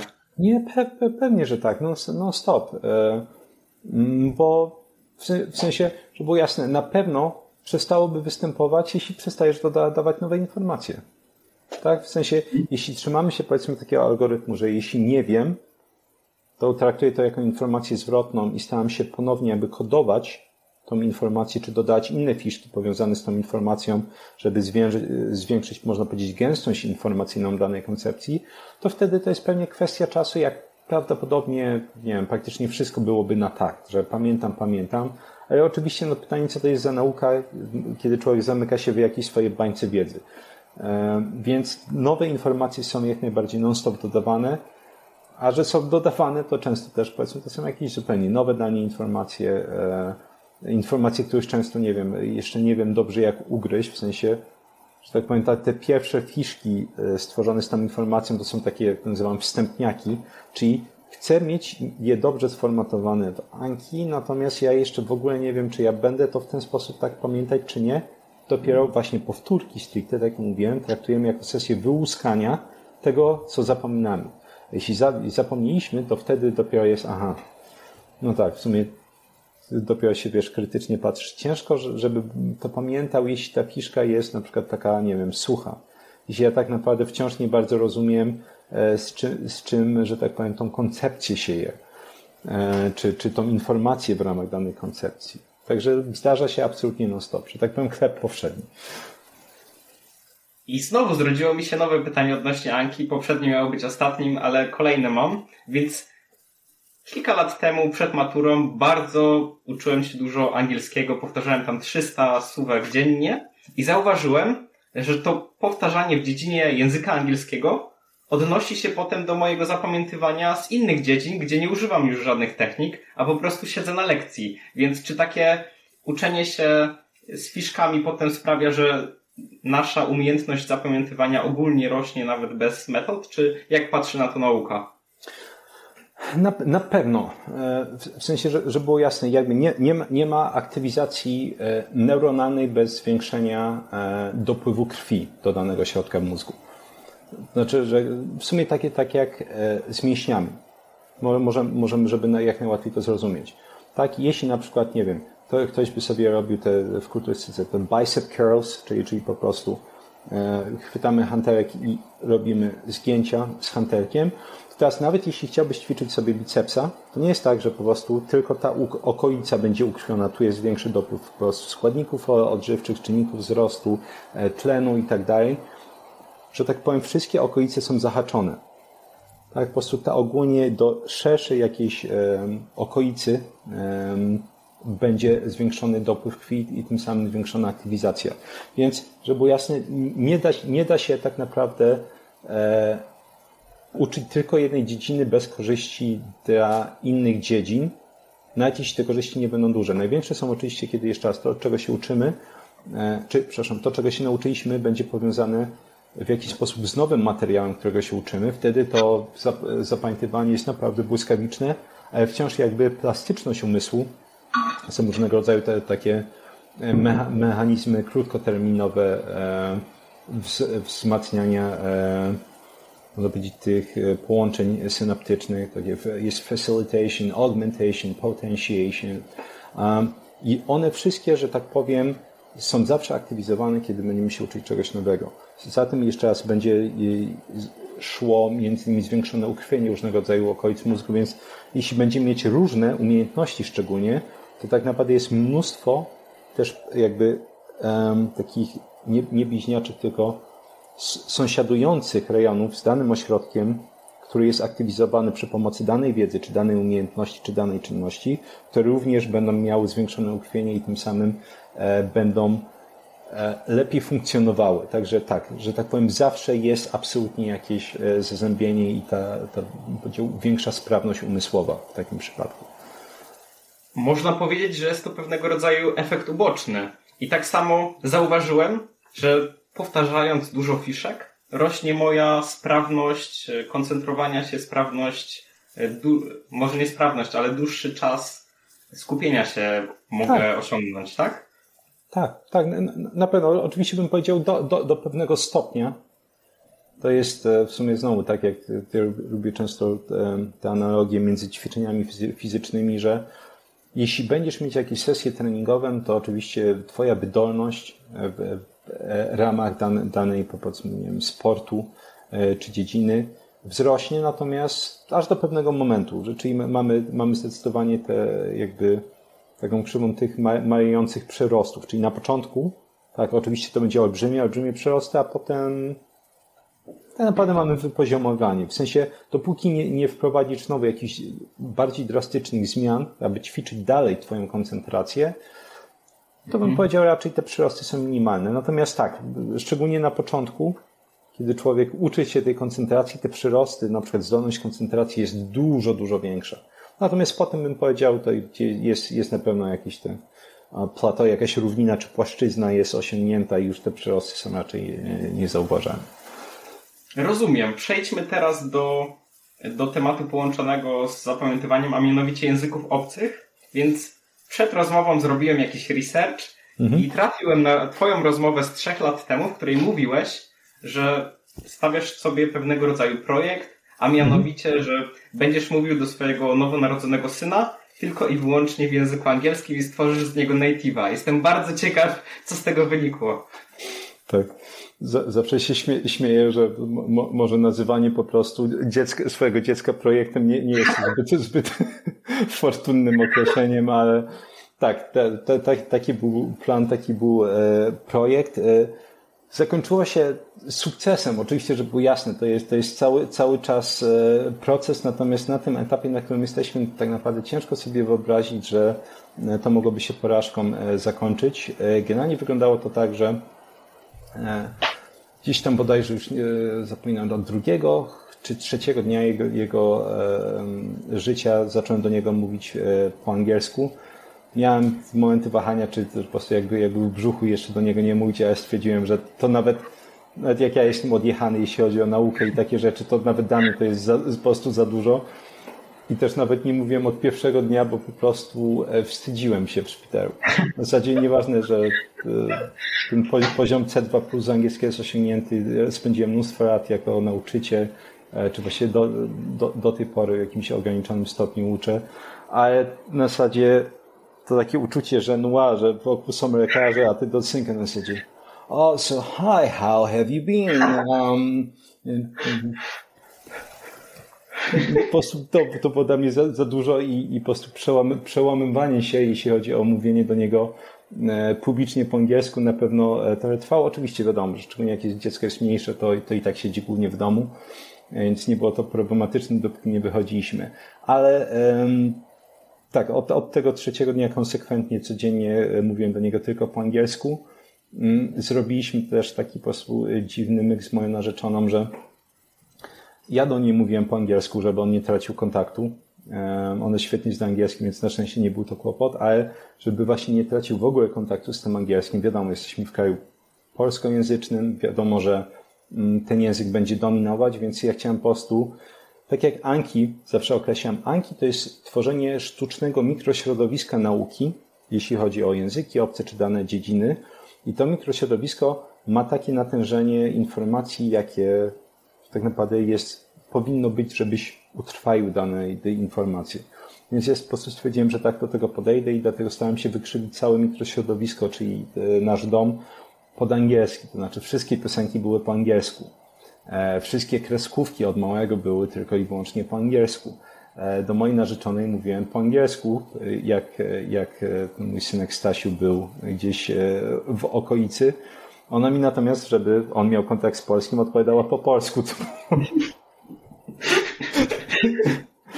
W sensie, żeby było jasne, człowiek, człowiek wiadomo, człowiek się stanie się, jeśli chodzi o, chodzi o tą habituację, o której wszędzie, wszędzie dudnie, że jakby zmniejszona reakcja organizmu na dany powtarzający się bodziec. Więc na początku dla nas też to było dziwne, tak samo jak dla mnie było dziwne mówienie do niego po angielsku, aż w pewnym momencie ta habituacja sięgnęła ten swój moment szczytowy, że w zasadzie do tej pory, no gdzieś jesteśmy w sklepie, ja, ja już odruchowo do niej odpowiadam akurat po angielsku zawsze przy Stasiu, jakby ten odruch zanika, jakiego nie ma. E, natomiast, że właśnie gdzieś tam idziemy, ja z moim synkiem po angielsku, ona mi coś mówi po polsku, ja jej odpowiadam po angielsku, e, ściąga, ściąga to do tej pory, chociaż już jakiś człowiek nie zwraca tak uwagi na te spojrzenia, ale do tej pory dosyć dużo liczbę takich w zasadzie, the fuck. E, natomiast tak, jakby ca, cała, cała komunikacja, cała komunikacja odbywa się między nami po angielsku. E, mimo, że ja też, też nie trzymam aż tak mocno jakby tego, tej zasady, że zawsze po polsku, przepraszam, po angielsku odpowiadam mojej narzeczonej. E, zdarza się już, że po prostu coś do niej po polsku mówię przy nim, natomiast też jakby z naukowego punktu widzenia to też e, nie jest kłopotem o tyle, bo między dwoma osobami po dłuższym czasie jakby posługiwania się danym językiem tworzy się po prostu warunkowanie, że ten język jakby warunkuje to taki, można powiedzieć, kontakt między dwoma osobami.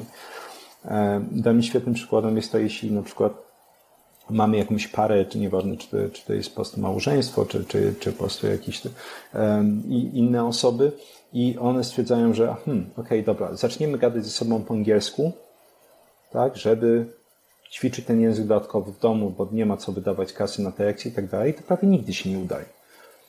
Prawie nigdy. W sensie ja nie znam praktycznie sytuacji, kiedy to by był jakiś większy sukces, ale czemu?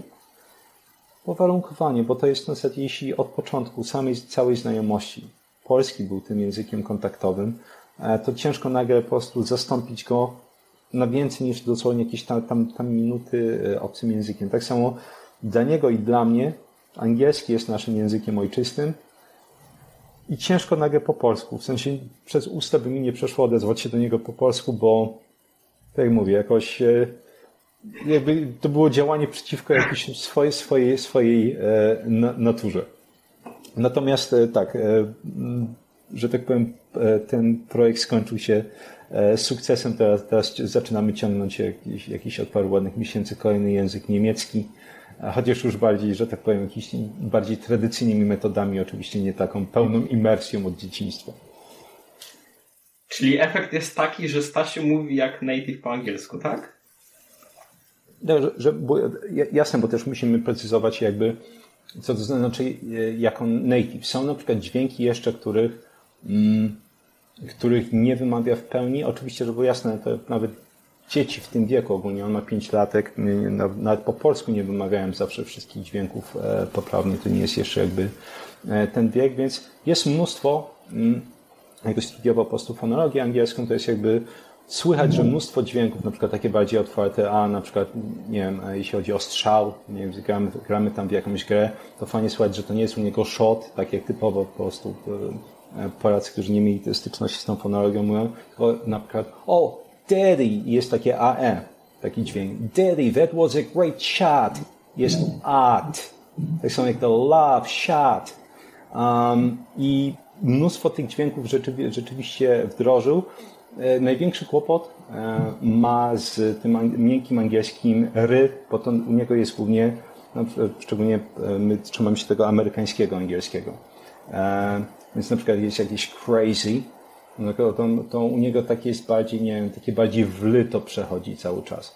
Na przykład to, to są jeszcze jakieś dźwięki, a jeśli chodzi ogólnie o, o gramatykę, słownictwo, no muszę powiedzieć, że nawet ja jestem zdziwiony. Są takie cięższe, powiedzmy, konstrukcje gramatyczne, jak używanie e, czasowników modalnych, could, should, present perfect, jak się mówi, czy na przykład should have done, nie wiem, uh, could have done.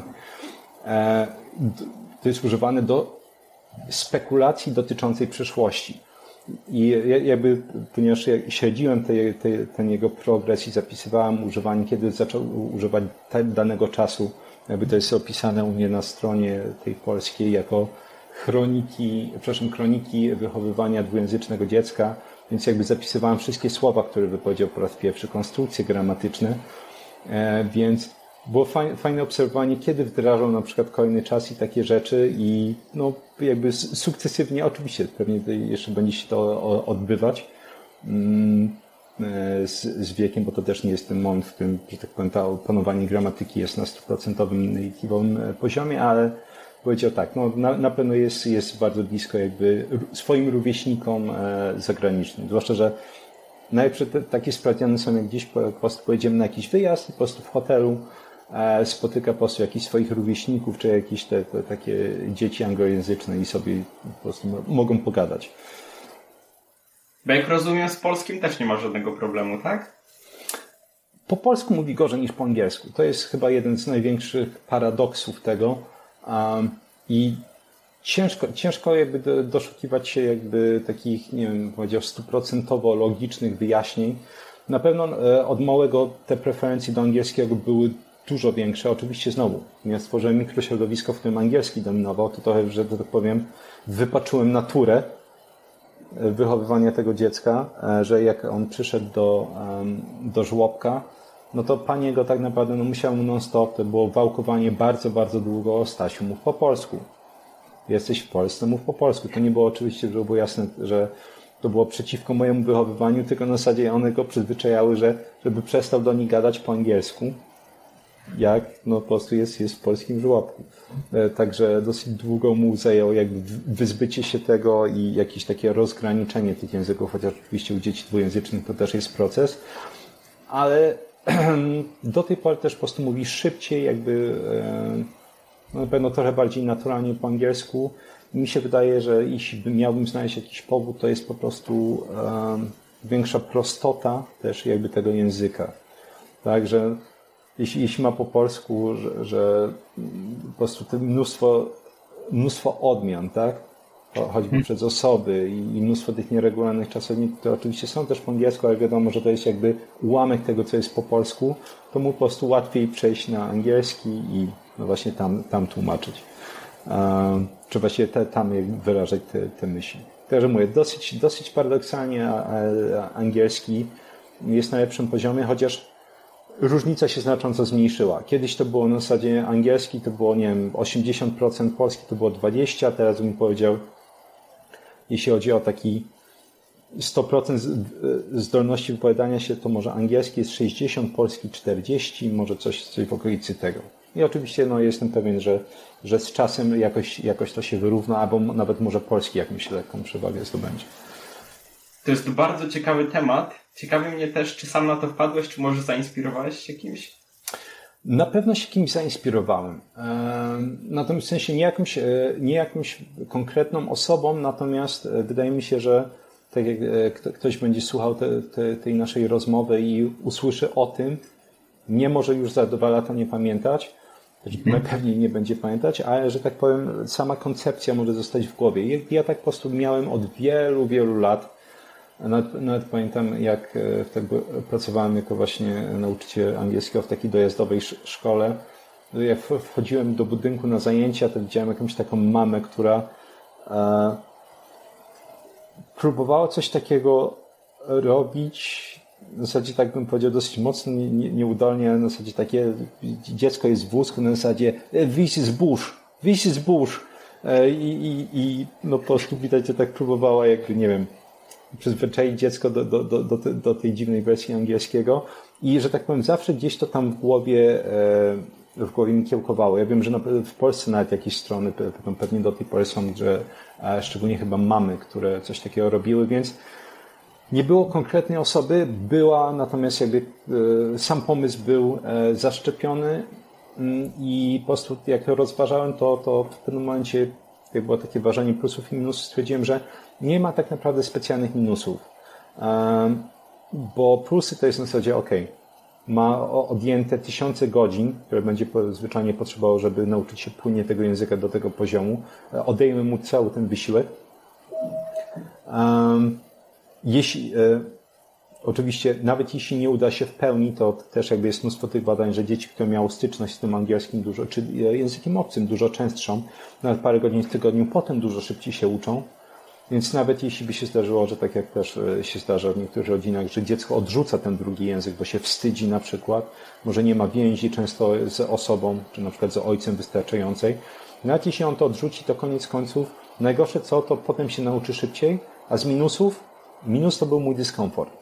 Mm, jak właśnie jakieś tam e, mam rozmowy na ten temat, na przykład te, te, też, też mój e, przyjaciel ma, ma podcast Michał Kowalczyk. E, jemu się urodziło dziecko nie tak dawno temu i on się zdecydował też wychowywać dwujęzycznie. Też świetnie mówi po angielsku, e, więc no, że tak powiem, on kontynuuje, niesie tą pochodnię dalej. Ale właśnie jak rozmawiam z rodzicami na ten temat, to zawsze mówię, największy minus czy dyskomfort to jest dla rodzica w sensie rodzice często próbują, wydaje mi się, że racjonalizować, że a co jeśli dziecko się nauczy na przykład gorzej wymowy, albo może nie tak lekko gramatyki. Mówię, to okej, okay, to minus jest taki, że nie będzie jak stricte native speaker, tylko będzie jak osoba, która zna język na poziomie C2. W sensie, jak to jest umie. Wystarczy znaleźć też po tylu latach nauczania tylu języków, mogę każdemu powiedzieć, wydaje mi się, że większość słuchaczy wie, że nauczenie się języka do poziomu B2, nieważne jak bardzo się będzie kaleczyć akcent, daje taką niesamowitą satysfakcję czy gramatykę, to na zasadzie, że o kurde, ja jestem w stanie powiedzieć za granicę, nie wiem, po niemiecku pogadać, albo po, po e, po angielsku czy w innym języku, to daje mi samej tą satysfakcję i dorośli czują tą satysfakcję, a, jakiś, a jakimś cudem próbują odbierać to dziecku logicznie, że jeśli ona się nauczy do tego C1 czy C2, nie będzie idealnego akcentu, to to jest, nie wiem, co, porażka? No to jest coś, czego nigdy nie rozumiałem. Rozumiem to tylko i wyłącznie w ten sposób, że chronienie siebie w zasadzie dlatego tego nie zrobię, bo bym dziecku zrobił krzywdę. Nie, w sensie dziecko, dziecko wygrywa. Dziecko wygrywa na każdym możliwym szczeblu. Jedyne co to jest dyskomfort po prostu, tak jak ja mówiłem, no ja przez to też musiałem przechodzić. W zasadzie, że dziwne, że nie wiem, ludzie będą mnie oceniać, może, może oni wiedzą, że po prostu kantuję i że nie jestem native speakerem. W zasadzie mnóstwo tak naprawdę mm, właśnie szczebi czy odcieni racjonalizacji, byleby po prostu oszczędzić sobie tego bólu, wysiłku, dyskomfortu. Natomiast tak naprawdę do tego to się sprowadza, tak? O kurde, no bo ja nie wiem jak to powiedzieć. No to trzeba sprawdzić słowniku, tak? No, albo na przykład, Jezu, jestem zmęczony, tak naprawdę w ogóle mi się nie chce gadać. No ale trzeba gadać, żeby dziecko słuchało. Tak? No to coś, coś trzeba mu przeczytać, coś trzeba mu opowiedzieć, mimo że ja jestem ogólnie e, osobą raczej mocno milczącą prywatnie. W zasadzie dużo więcej czasu spędzam po prostu gdzieś tam samotnie w pokoju bez odzywania się. Także to jest bardziej przełamywanie swoich oporów jako osoby dorosłej niż, niż ma to związek stricte z dzieckiem. Dziecko potrzebuje języka komunikacji, żeby poczuć bliskość z dorosłym, e, żeby móc wyrażać swoje myśli, potrzeby i tak dalej. I to może być praktycznie dowolny język. Natomiast to ty musisz zmusić się do tej regularnej komunikacji z dzieckiem i, itd. itp. Jeszcze, żeby może zamknąć ten mega interesujący temat, naprawdę, zadam Ci pytanie, czy planujesz kiedyś odezwać się do swojego syna po polsku? E, znaczy, bo on słyszy, słyszy mnie regularnie, jak, jak odzywam się w, w, w polskim, więc na pewno to by nie, nie było dla niego szokiem. Natomiast czy stricte do niego e, by się odezwał kiedykolwiek po polsku? Pewnie się zdarzy. Natomiast szczerze mówiąc, nawet jak teraz to, nie wiem, takie odczucie swoje analizuję, jest to, jest to dla mnie tak absurdalna koncepcja. Owszem, to jest mój język ojczysty, natomiast e, no, po polsku ja ogólnie od wielu, wielu lat na pewno komunikuję się najmniej z wielu, wielu języków. Po prostu są jakieś tam godziny nau nauczania czy kontaktu z, z, innymi językami poprzez na naukę. Komunikacja w domu jest po angielsku, więc jest to dziwne. Poza tym to jest na zasadzie takie, wiesz, coś naszego. W zasadzie, że mhm. często jak, jak, jak, mamy dziecko, czy, czy syna i, i ojca, to, że tak powiem, jest coś magicznego, jak ma się coś takiego, nie wiem, jakieś własne hobby, nie wiem, niektórzy jeżdżą na ryby, niektórzy, nie wiem, robią piłkę nożną, mm, a dla nas na przykład to jest między innymi ten, ten język, że jest, jest takie nasze. No, no to, jak Stasiu na przykład ciśnie z mamy czasami, on zaczyna, a ty nie wiesz tego. takie, jest, jest, jest, jest to po prostu coś niesamowicie takiego dla mnie, nie wiem, emocjonalnego i, i mm, i uczuciowego, czego po prostu nie chce się pozbywać. Da, da, więc poniekąd trochę to może się brzmi, ale polski jakby trochę jakby skalał to, czy, czy, czy jakiś taki, nie wiem, odbierał trochę te, te, tej, tej e, emocjonalności tego języka między nami. Z mojej perspektywy Stasiu jest niewątpliwie mega szczęściarzem. Niestety, większość naszych widzów i słuchaczy nie jest takimi szczęściarzami, więc jakbyś mógł powiedzieć, w jaki sposób e, zaczynałeś się uczyć nowych języków? Już po kilku, po nauce kilku języków, czy miałeś jakieś już sposoby, na przykład na początku uczę się stu słówek, potem dodaję pierwszą gramatykę i tak dalej. Jak to u Ciebie wygląda i jak polecasz to robić? Więc generalny schemat by wyglądał mniej, więcej tak.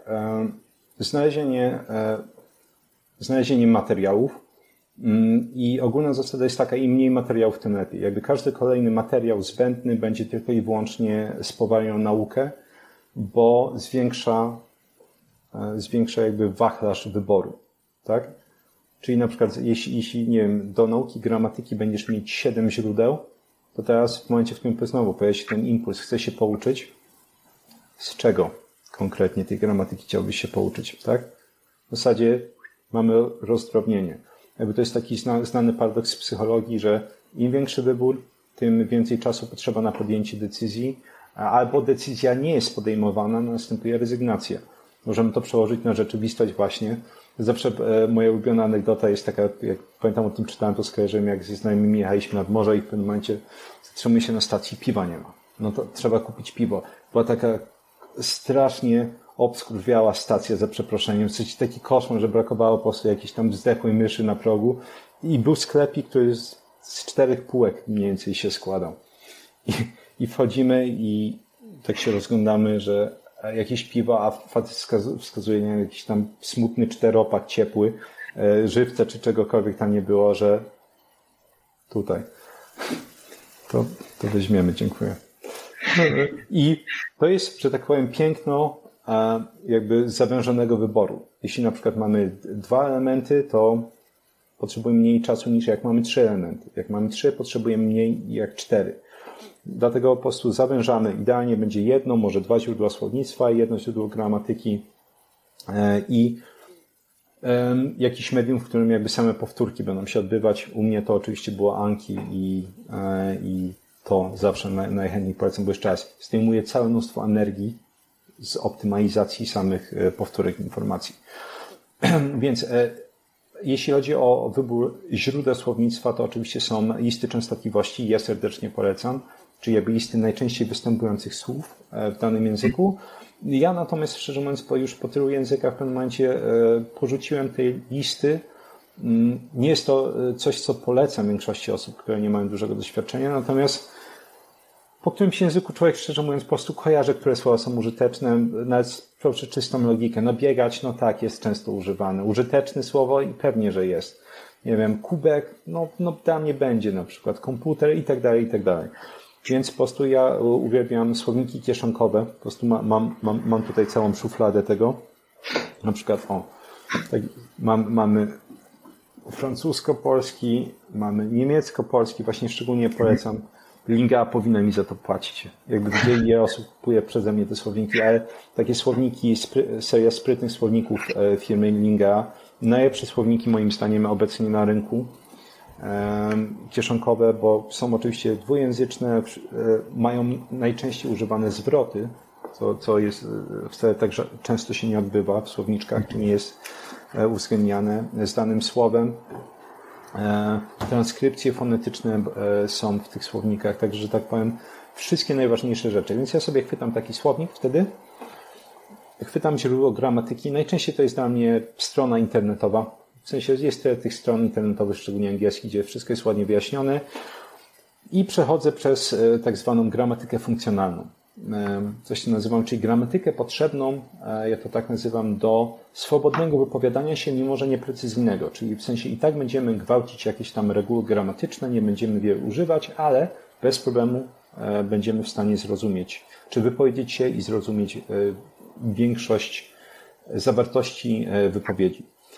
I zaczynam najczęściej, wiadomo, mamy zaimki osobowe, jaty i tak dalej, czas teraźniejszy, w zależności od języka to oczywiście tych czasów teraźniejszych może być więcej, może być tylko jeden. I no właśnie, uczę się zajęków osobowych, uczę się czasu teraźniejszego i te, zaczynam chwytać słówka i z miejsca zaczynam tworzyć sobie zdania. Czyli na, i te zdania są po prostu bardzo, bardzo tak naprawdę takie, bym powiedział, proste, prostackie. Niektórzy by to ledwo zdaniami nazwali, bo na zasadzie nie wiem, jeśli, jeśli to byłby niemiecki, mamy laufen, tak, jako biegać, no to było na przykład ich laufe, ich laufe. Dobra, czyli ja biegam i to jest moje pierwsze zdanie. Potem na przykład, jeśli uczę, nie wiem, e, przeczytam, że ok, schnell to jest szybki, czy szybko, no to w takim razie na, na przykład następne zdanie będzie, e, gdzie będę uczyć się już słowka szybko, będzie wyglądało na przykład wir laufen schnell, tak, my biegniemy szybko. E, I po prostu, tak powiem, każde słówko e, z pierwszych zależy oczywiście też od e, dział ogólnej wiedzy. Bo jeśli na przykład uczymy się już któregoś języka, szczerze mówiąc, jakby tempo przyswajania tych konstrukcji gramatycznych może być cholernie szybkie, bo to są praktycznie identyczne konstrukcje, e, czy bardzo analogicznie między jednym językiem a drugim. Na przykład zawsze powtarzam, jeśli chodzi o języki germańskie, rodziny języków germańskich, E, czas przyszły, takie te przyszłe proste, mm, są tworzone identycznie. Mamy zaimek osobowy, mamy czasownik jakiś pomocniczy, czyli na przykład po angielsku to będzie nasze I, will i mamy bezokolicznik. Czyli I will go, ja pójdę. Ok.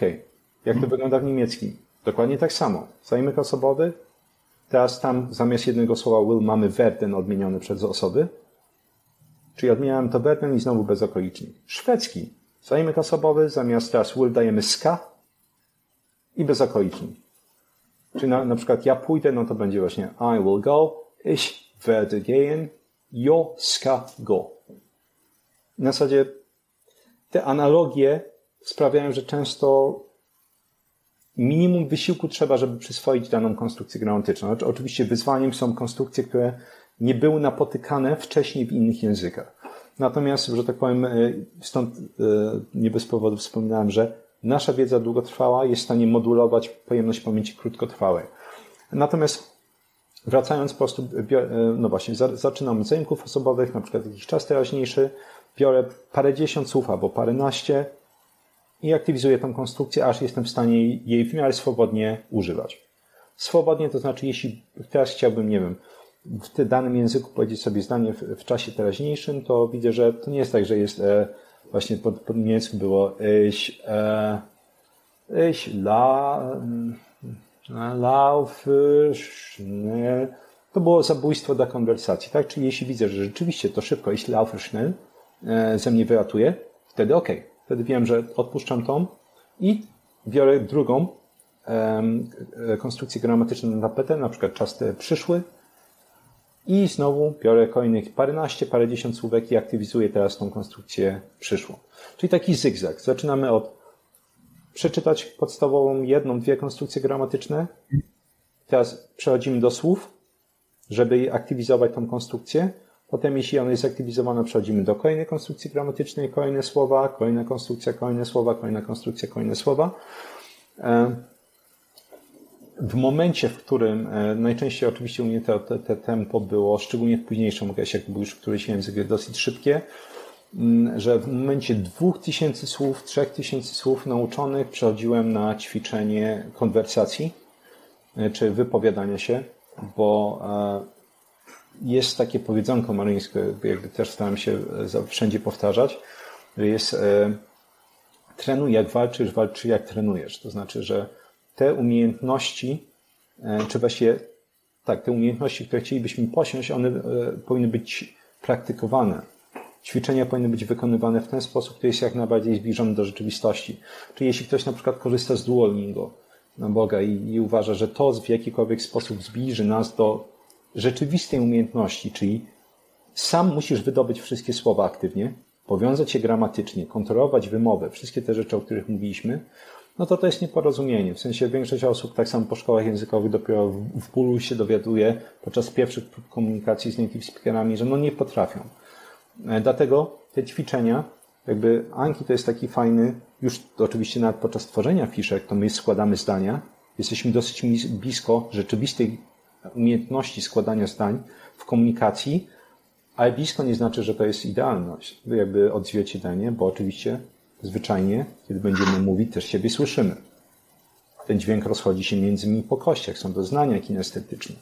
Może są, są, są emocje też, a może jakiś hałas jest, więc wtedy po prostu e, zaczynam, e, biorę sobie jakieś pytania, są strony z pytaniami różnego rodzaju online, biorę sobie jakieś pytanie, wklejam je sobie do Anki i zaczynam odpowiadać. Czyli na zasadzie trochę jakby ty mi zadawał pytanie, na przykład, nie wiem, dlaczego lubisz jabłka, tak? No, no i zaczynasz po prostu produkować swoje odpowiedzi.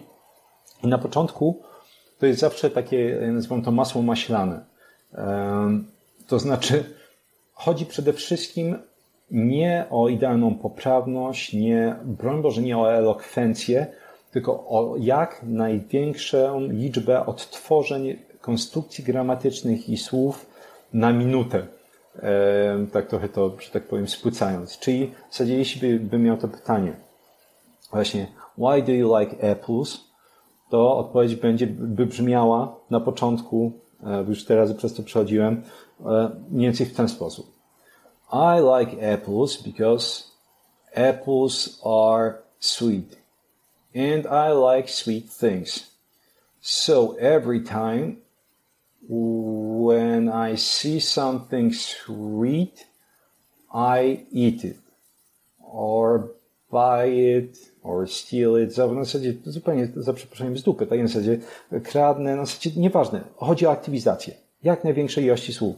I tak samo to nawet Apple, tak? Jest, czy, czy sweet non-stop jest używane, co drugie zdanie. I wiesz, często, często te minuta, dwie to może być dosłownie wracanie non-stop między tymi samymi słowami czy logiką, że w zasadzie właśnie or steal it and that's why I like apples and many people like apples because they are sweet. Natomiast każde zdanie to jest zwycięstwo. Spójniki, ponieważ, że, tworzenie ciągów logicznych. E, I to jest genialne, bo jeśli ktoś wykształci w sobie mm, gdzie zalążki samoświadomości, a ta samoświadomość jest niezwykle ważna, jeśli chodzi o samodzielną naukę, to ci na przykład już widzi, że się e, potkniesz na zasadzie e, I like things that are jakie słodki. No i dobra, biorę karteczkę, na zasadzie słodki, nie wiem. Albo na przykład mam odpalony Google Translate słodki, sweet, ok. Jest teraz e, odhaczony. I jedziemy dalej, albo na przykład chciałbym powiedzieć żeby i nagle Dobra, nie, nie pamiętam jak po angielsku jest żeby. Ok, sprawdzałem na przykład to albo in order to. Dobra, odhaczony. I mogę kontynuować dalej albo jeszcze raz ta wypowiedź będzie w ramach moich ograniczeń, czyli mówię tak jak jestem w stanie. Jeśli nie pamiętam słowa, to powiem go po polsku. Na przykład I eat apples, żeby be healthy i w zasadzie ok, żeby trzymać jakąś tą spójność, natomiast wszystkie rzeczy, których nie wiedziałem, są wypisane, a potem są sprawdzane i wprowadzone do Anki.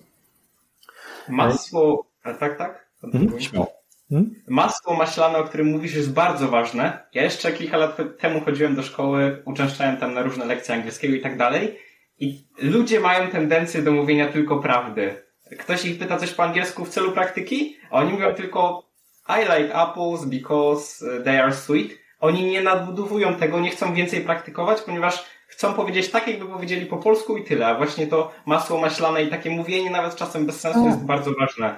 I nie ma się czego wstydzić w tym wypadku. Tak, ale jeżeli jeszcze... chodzi, że jeśli robisz to sam szczególnie, to jest ważne. Jeśli robisz to sam, to pytanie, czego ty się będziesz wstydzić? Hmm. Większość osób ogranicza mówienie ze strachu przed popełnianiem albo utrwalaniem błędów, uważam bardzo niesłusznym, do komunikacji z innymi. Tylko uwaga, jak miałbyś się komunikować z innymi, jeśli w ogóle wcześniej nie ćwiczyłeś wypowiedzi? Znaczy, twoja zdolność spontanicznej produkcji mowy jest cholernie upośledzona. I kto chciałby z tobą rozmawiać? W zasadzie, jeśli spotkasz na swojej drodze niesamowicie miłych ludzi, to owszem, będą, przeboleją przez te, takie osoby. A w zasadzie, nie wiem, właśnie, może jakiś Anglik przyjechał i pyta się, o, może, czy są tu jakieś ciekawe miejsca do zobaczenia w rynku, a ty a um, i czujesz, jak po prostu kortyzol zalewa ci mu na zasadzie things, yes, um, are interesting. Uh, uh, for example, um, um, i uciekasz. No i, i wiesz, i z każdą kolejną sekundą jest coraz gorzej, coraz bardziej tracisz dostęp do tych szczególnie nieskonsolidowanych informacji, e, bo wtedy zawsze powtarzam jest taki mechanizm, że te hormony stresu e, będą ograniczać aktywność kory przedczołowej, która odpowiada za między innymi właśnie wydobywanie nieskonsolidowanych informacji, biologiczne myślenie, więc z każdą sekundą i minutą będzie coraz gorzej. Versus po prostu ty jesteś przyzwyczajony do szybkiego tworzenia nawet takich podstawowych zdań, które uratują ci tyłek w, takiej komunikacji. W zasadzie jest, jest uh, things, nawet jeśli po prostu zapomniał, że to ma być there are, tak? Yes, uh, po prostu things are uh, interesting, many, many things, because Wrocław is a beautiful city i w zasadzie wiesz, już człowiek jest przyzwyczajony do składania tego. To jest, że tak powiem, proces, tak? Moje sieci neuronalne, które trzeba wyjeździć, które trzeba poaktywizować określoną ilość razy, żeby to jakoś się odbywało w e, przyzwoitym e, tempie. Także e, tego wstydu na pewno nie ma specjalnie, jeśli człowiek to szczególnie robi sam, a po drugie, nawet jeśli ktoś odczuwa jakiś dyskomfort, to ten dyskomfort to jest nic porównany do dyskomfortu, jaki będzie odczuwać, jak będzie umierać ze wstydu podczas rozmowy z native speakerem. Tak? Po prostu wijąc tak, się i Boże, jak było to słowo, przecież gdzieś tam było, nie pamiętam. Tak, to jest prawda. Praktyka, praktyka, jeszcze raz praktyka. Jeszcze wielkim szokiem było dla mnie to, jak powiedziałeś, żeby wybrać tylko kilka źródeł. Bo jak nam wiadomo, żyjemy w czasach ogromnych źródeł, setki tak. kanałów na YouTube poświęconych angielskiemu, e, setki stron internetowych i ludzie są zagubieni, gdzie tu się uczyć. I to, o czym powiedziałeś na początku właśnie, żeby wybrać tylko kilka źródeł, świetna rada, naprawdę. I nie pomyślałem o niej. I w tych czasach jest to tym bardziej ważne, uważam. Tak, tak jest. Większość osób, jak, jak do mnie trafi na, na ten e, kurs samodzielnej nauki języków, zawsze jest ankieta przedwstępna i tam widzę, że na przykład właśnie jak do tej pory próbowałeś się uczyć angielskiego i najczęściej to jest litania. To jest litania programów, aplikacji, słowników, e, z jakichś stron e, i po prostu jak coś takiego widzę, no to z miejsca zadziałam. No dobra, no, no ciężko, ciężko, żeby się udało tak naprawdę. Przy takim rozproszeniu no energii.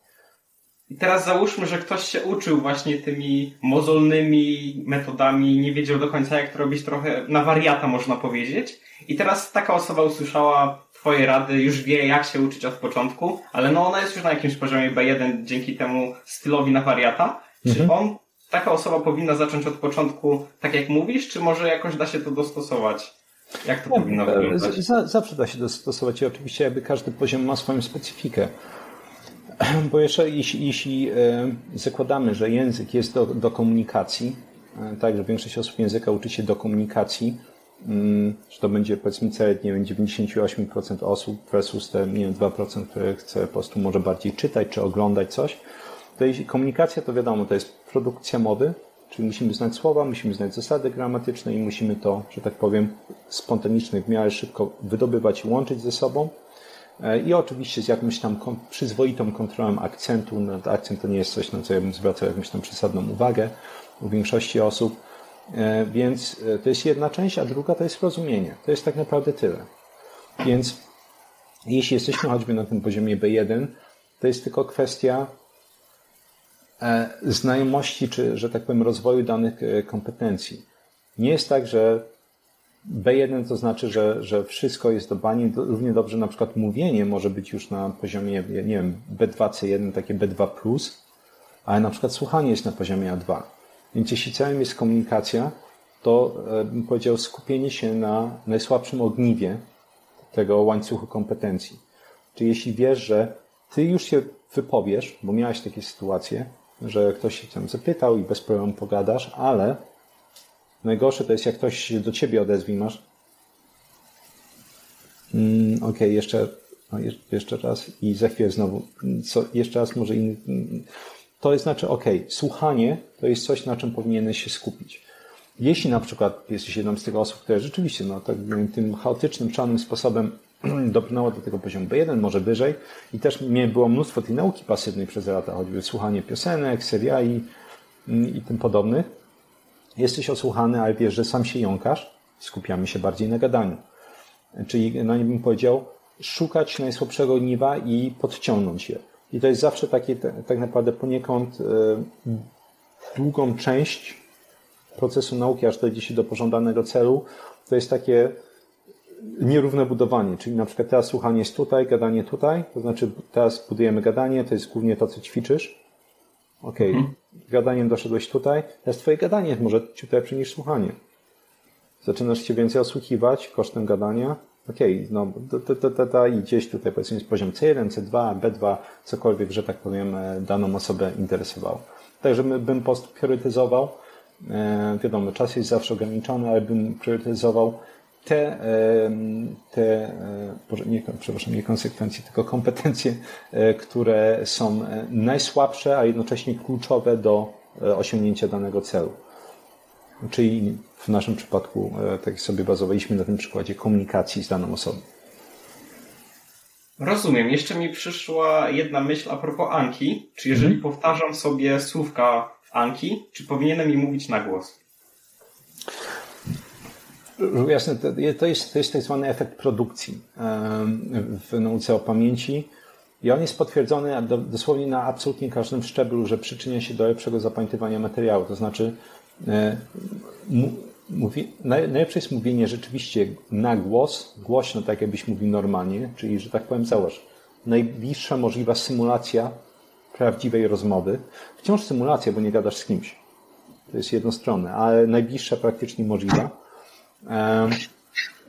Ale jeśli nie będziesz mówić na głos, tylko będziesz szeptać, okazuje się, że szept też jest w stanie zwiększyć zapamiętywanie. Co jeśli będziesz powtarzać sobie w głowie, w myślach? Też jest w stanie zwiększyć zapamiętywanie. Natomiast, czy jest to e, korzyść na tyle duża, że warto dać na to czas? Moim zdaniem absolutnie nie. Skupić się na tym słowie, które chcesz wydobyć je, ewentualnie powiedzieć na głos, ale cóż, jeśli chcesz ćwiczyć stricte wypowiadanie danego słowa, to dużo lepiej spontanicznie produkować mowę w takich osobnych ćwiczeniach. Albo konwersacjach z kimś, albo właśnie takich swoich sesjach gadania ze sobą. Bo tam korzyści będą dużo większe, bo tam masz głębokie kodowanie. To nie jest tak, że powtarzasz, bo teraz zobacz, tutaj odtwarzasz gotowe zdanie. Nawet jeśli ty je stworzyłeś, to już jest odtwarzanie takie tak zwane pasywne. Pasywne odtwarzanie, czyli powtarzanie czy odtwarzanie gotowego materiału.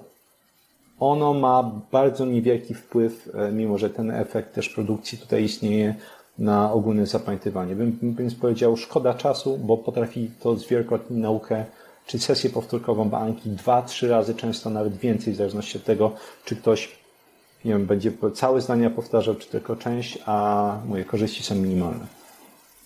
Czyli jest to na pewno coś, co muszę zmienić, bo jednak myślałem, że skoro powtarzam, to przy okazji będę ćwiczył sobie mowę, a jednak, tak jak mówisz, nie jest to do końca efektywne. Tak, Rozumiem. Za, zaoszczędza... Możesz ćwiczyć mowę i to dużo bardziej skutecznie, używając tego zaoszczędzonego czasu na rzeczywiste gadanie. To jest, że tak powiem, wydaje mi się, że nawet logicznie, bez, bez e, przytaczania różnego rodzaju efektów, e, jeśli chodzi o naukę pamięci, e, zrozumiałe, że to jest lepsze mhm. wykorzystanie tego czasu. Teraz pytanie z innej beczki. Czy da się uczyć kilku języków jednocześnie? To jest jedno z tych pytań, to zależy. E, bo e, tak, da się, da się uczyć e, no, nawet trzech języków jednocześnie. Teraz pytanie, po pierwsze, czy dana osoba zna już jakieś języki? Najzwyczajniej w świecie. W sensie, jeśli jesteś osobą, która nigdy w życiu nie uczyła się języka, chcesz uczyć się dwóch języków naraz, powiedział, twoje szanse powodzenia są absolutnie minimalne. W sensie, koniec końców, dużo szybciej byś się nauczył tych języków, jakbyś najpierw nauczył się jednego, a potem wziął za drugi, niż dwóch jednocześnie bo to obciążenie kognitywne jest olbrzymie. Mm, natomiast jeśli znasz już e, jakieś języki, im więcej, tym lepiej. I im bardziej te języki są zbliżone e, rodzinowo do języków, które chcesz się nauczyć, tym lepiej i tym skutecznie jesteś w stanie to zrobić. Więc jeśli e, chcesz się uczyć dwóch języków jednocześnie, to po pierwsze upewnij się, że jeden z nich, mówię dla większości osób, nie dla osób, które rzeczywiście znają już dużo języków, że ten jeden język jest na minimum takim poziomie B1, B2, szczególnie B2. Bo to znaczy, że jego nauka już będzie dużo mniej wymagająca, dużo już znasz gramatykę, prawidłowości, gadanie ci już tak nie męczy, słuchanie cię tak nie męczy, e, niż nauka tego drugiego języka od poziomu. Więc załóż, mówienie, nauka dwóch języków czy więcej jednocześnie nie precyzuje absolutnie niczego bo nie wiemy no, choćby właśnie jakie są poziomy. Ale jeśli, więc jeśli chodzi od zera, czy niskich poziomów, A1, A2, bym powiedział, prawie, prawie nigdy nie jest to dobry pomysł, chyba że jeszcze raz ktoś ma już duże doświadczenie, jeśli chodzi o naukę języków. Ewentualnie, znowu kolejnym wyjątkiem będzie ktoś ma bardzo dużo czasu, jest to również wtedy wykonalne. Jeśli masz 8 godzin dziennie, no kurde, słuchaj, Przemek, to dwie godziny, jedna sesja, godzina przerwy, nie wiem, godzina roweru, czy cokolwiek, kolejne dwie godziny kolejnego języka i potem, nie wiem, jeszcze po, po godzinie, czy po pół godzinie słuchania każdego z tych języków osobno wieczorem. To wciąż czas jest też olbrzymią jakby czynnikiem e, w, ty, w tym rozumowaniu.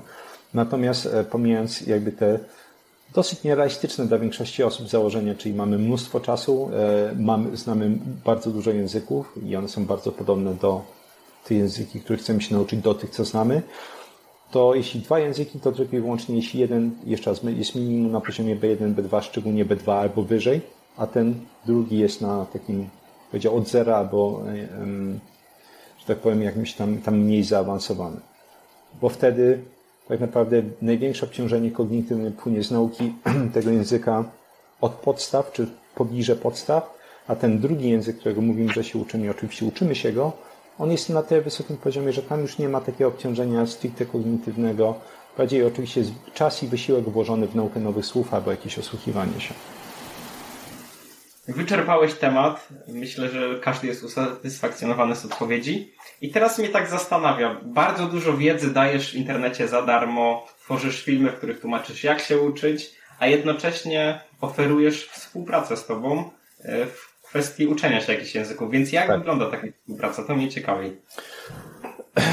Już od, od, dłuższego czasu tak naprawdę wygląda tak, że ponieważ ma, mam ten swój e, kurs Vocabulary Labs, e, jak uczyć się samodzielnie języków od A do Z, to jest e, warunek podjęcia współpracy. Mm, czyli po prostu odsyłam kogoś, żeby kupił taki kurs, potem wskakuję na istotę oczekujących, jak się miejsce zwalnia, to po prostu zaczynamy wspólną naukę. Bo po prostu kiedyś to wszystko tłumaczyłem, tłumaczyłem na lekcjach, natomiast jakby tam ten kurs kosztuje 680 zł i tam jest 180 lekcji. Jeśli ktoś po prostu nie, nie nabędzie takiego kursu, to ja to muszę tłumaczyć, muszę po prostu e, lekcja po lekcji, a ponieważ tam tego materiału jest no minimum 20 parę godzin, to minęłoby wiele miesięcy, zanim przeszedłbym przez teorię i metody, zanim bym przeszedł do pierwszej nauki, przeszedł lekcji nauki języka. Tak, to ktoś w zaciszu domowym, w wolnym czasie sobie przyrobi i wskakuje. Także, że tak powiem, tam ta teoria i, i metody e, są wyjaśnione w kursie i ktoś sam jakby to przyswaja, ja ewentualnie pomagam mailowo, a po czym, po czym, kiedy zaczynają się zajęcia, wskakujemy stricte już e, w język. I e, tak naprawdę nauczanie czyjeś to jest praktycznie identyczne do co jak ja sam siebie uczę. Zaczynamy gramatykę od gramatyki funkcjonalnej. Oczywiście często już te osoby, zresztą na to, że znają metodologię nauki, gramatyki i słów, to przychodzą. Na przykład już znając parę set słów, jakąś podstawową gramatykę. Jeśli tak jest, to często skakujemy prawie z miejsca w pierwszej jakiejś rozmowy. Jeśli nie znają, e, to e, robimy taki przelot przez tą gramatykę funkcjonalną, żeby upewnić się, że to znają i dopiero wtedy wchodzimy z miejsca praktycznie Najczęściej rzadko kiedy trwa dłużej niż 2-3 zajęcia i już mamy pierwsze rozmowy. I reszta nauki jest tak naprawdę taka, bym powiedział, dosyć mocno komunika komunikacyjna czy komunikatywna. E, to znaczy, że większość tych reakcji to są rozmowy. Jeśli napotykamy na przykład na konstrukcję gramatyczną, której ktoś nie zna, to sobie ją szybko wyjaśniamy. Ja wiem, że to potem jest przerzucane między innymi do Anki i przyswajane. E, wypisujemy nowe słówka i tak dalej. Natomiast e, powiedział, same zajęcia, już znając metodologię, są dosyć zbliżone do, do że tak powiem, takiej bym powiedział, metody komunikatywnej. Bo ja zawsze nawet dosyć często już od dawna zniechęcam większość osób do tych lekcji ze mną, bo że tak powiem, owszem, jest magia, ale magia jest w metodologii. Jeśli ktoś zna metodologię, to dla mnie, szczerze mówiąc, dużo większą satysfakcją jest, jak wiem, że ta osoba jest sama, sama w stanie poradzić, bo kurs jest jak samodzielnie się uczyć. Samodzielnie od A do Z. Bez nauczycieli, bez, że tak powiem, jakichś korepetycji. Więc to, to jest jakby zawsze, zawsze cel e, zastosowania tego systemu nauki. Ile kosztuje taka współpraca z Tobą? E, jeśli chodzi o godzinę, to 150 zł za, za godzinę, jeśli chodzi o język. Okej. Okay. Jeszcze interesuje, może nie interesuje mnie ta kwestia, ponieważ myślę, że każdy może się nauczyć języka, ale jednak ciągle słyszę, że ktoś mówi, ja nie mam głowy do języków, ja, ja się, ja próbowałem, ale to nic nie daje. Co byś powiedział takim osobom, tak w skrócie? Tak, tak naprawdę, jeśli, jeśli chodzi o, o takie przeszkody, to prawie zawsze to jest kwestia e, metodologii. Oczywiście pomijam, pomijam takie e, jakieś, nazwałbym to skrajne przypadki, że komuś kłopoty zdrowotne nie pozwalają.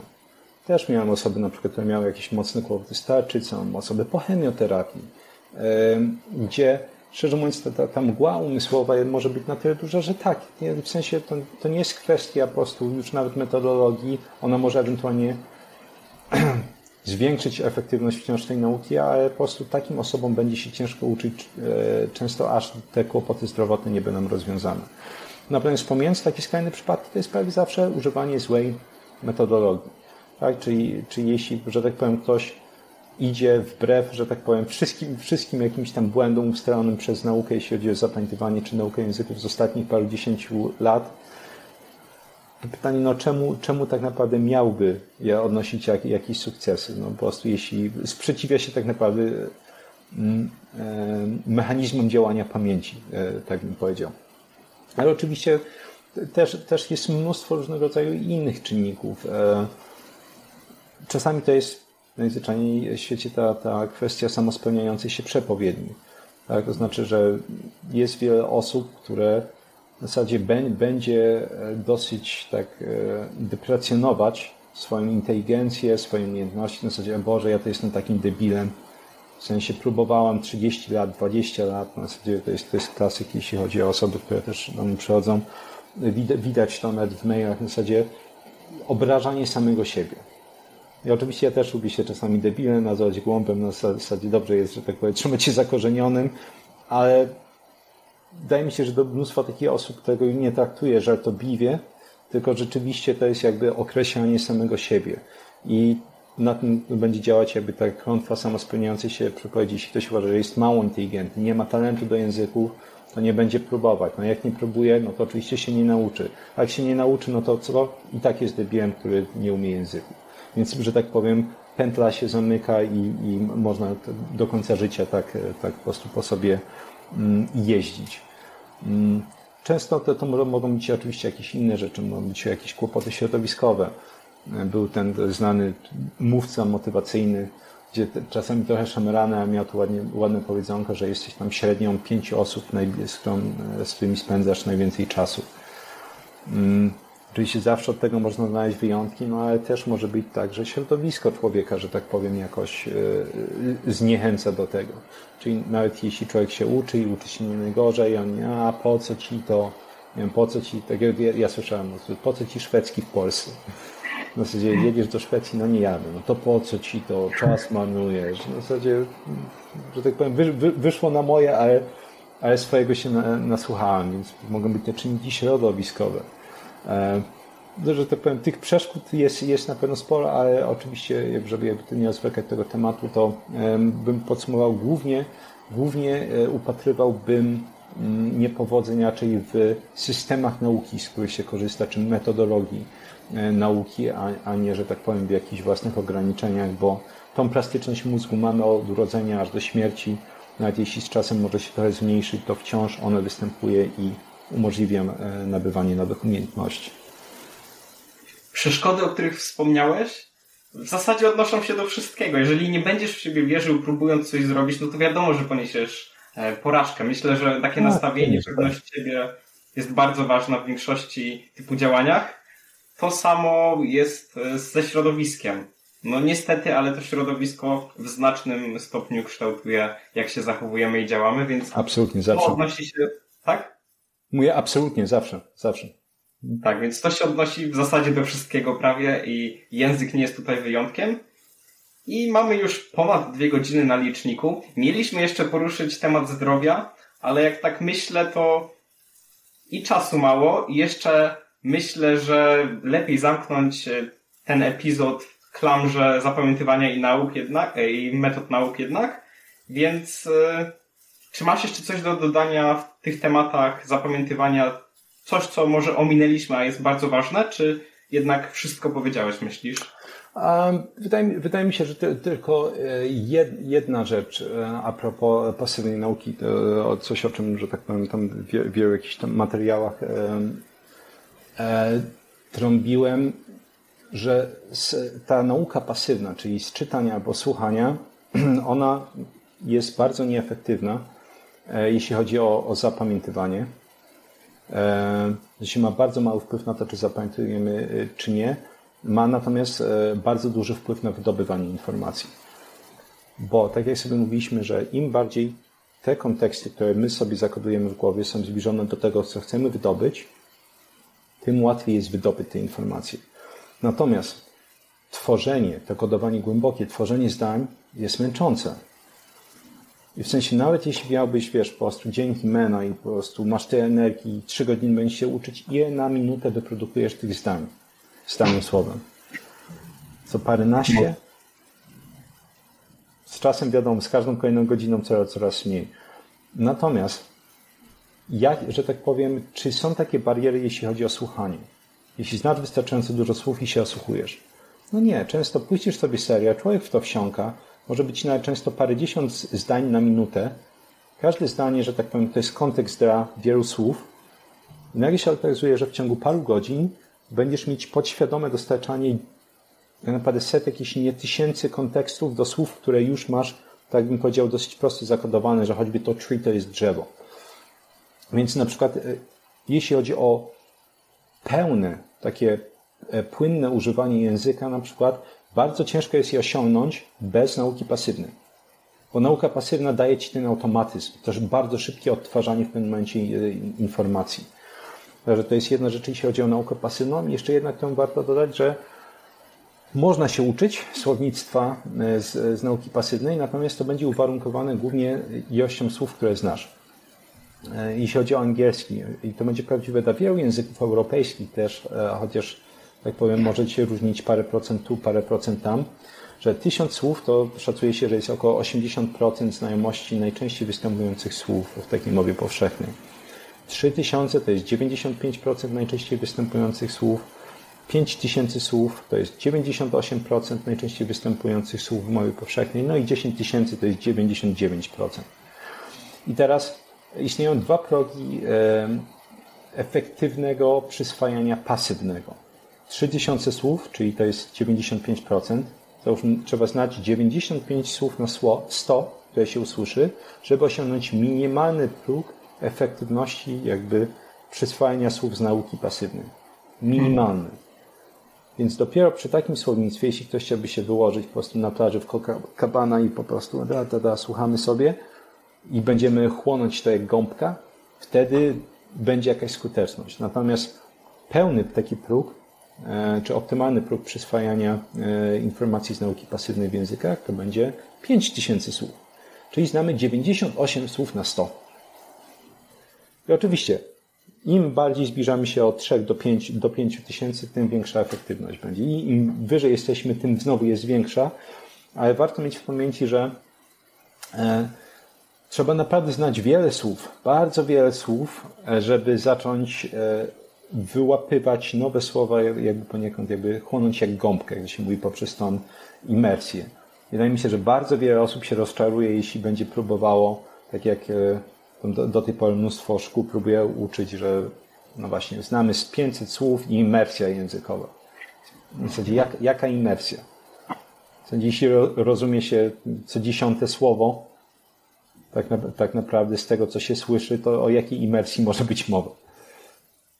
A z drugiej strony, przecież jak dziecko się rodzi i otacza się językiem, to nie rozumie nic. Jakoś udaje mu się nauczyć. To...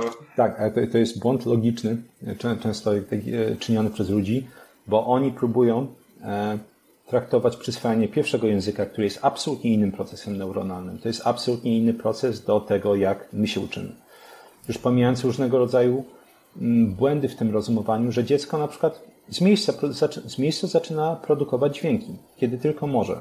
Ma, mamy po prostu różnego rodzaju początkowy bełkot, jak się nazywa, taki barwny bełkot, na przykład te, te, te guganie. Dziecko nie może mówić, bo po prostu język wypełnia większą część jamy ustnej.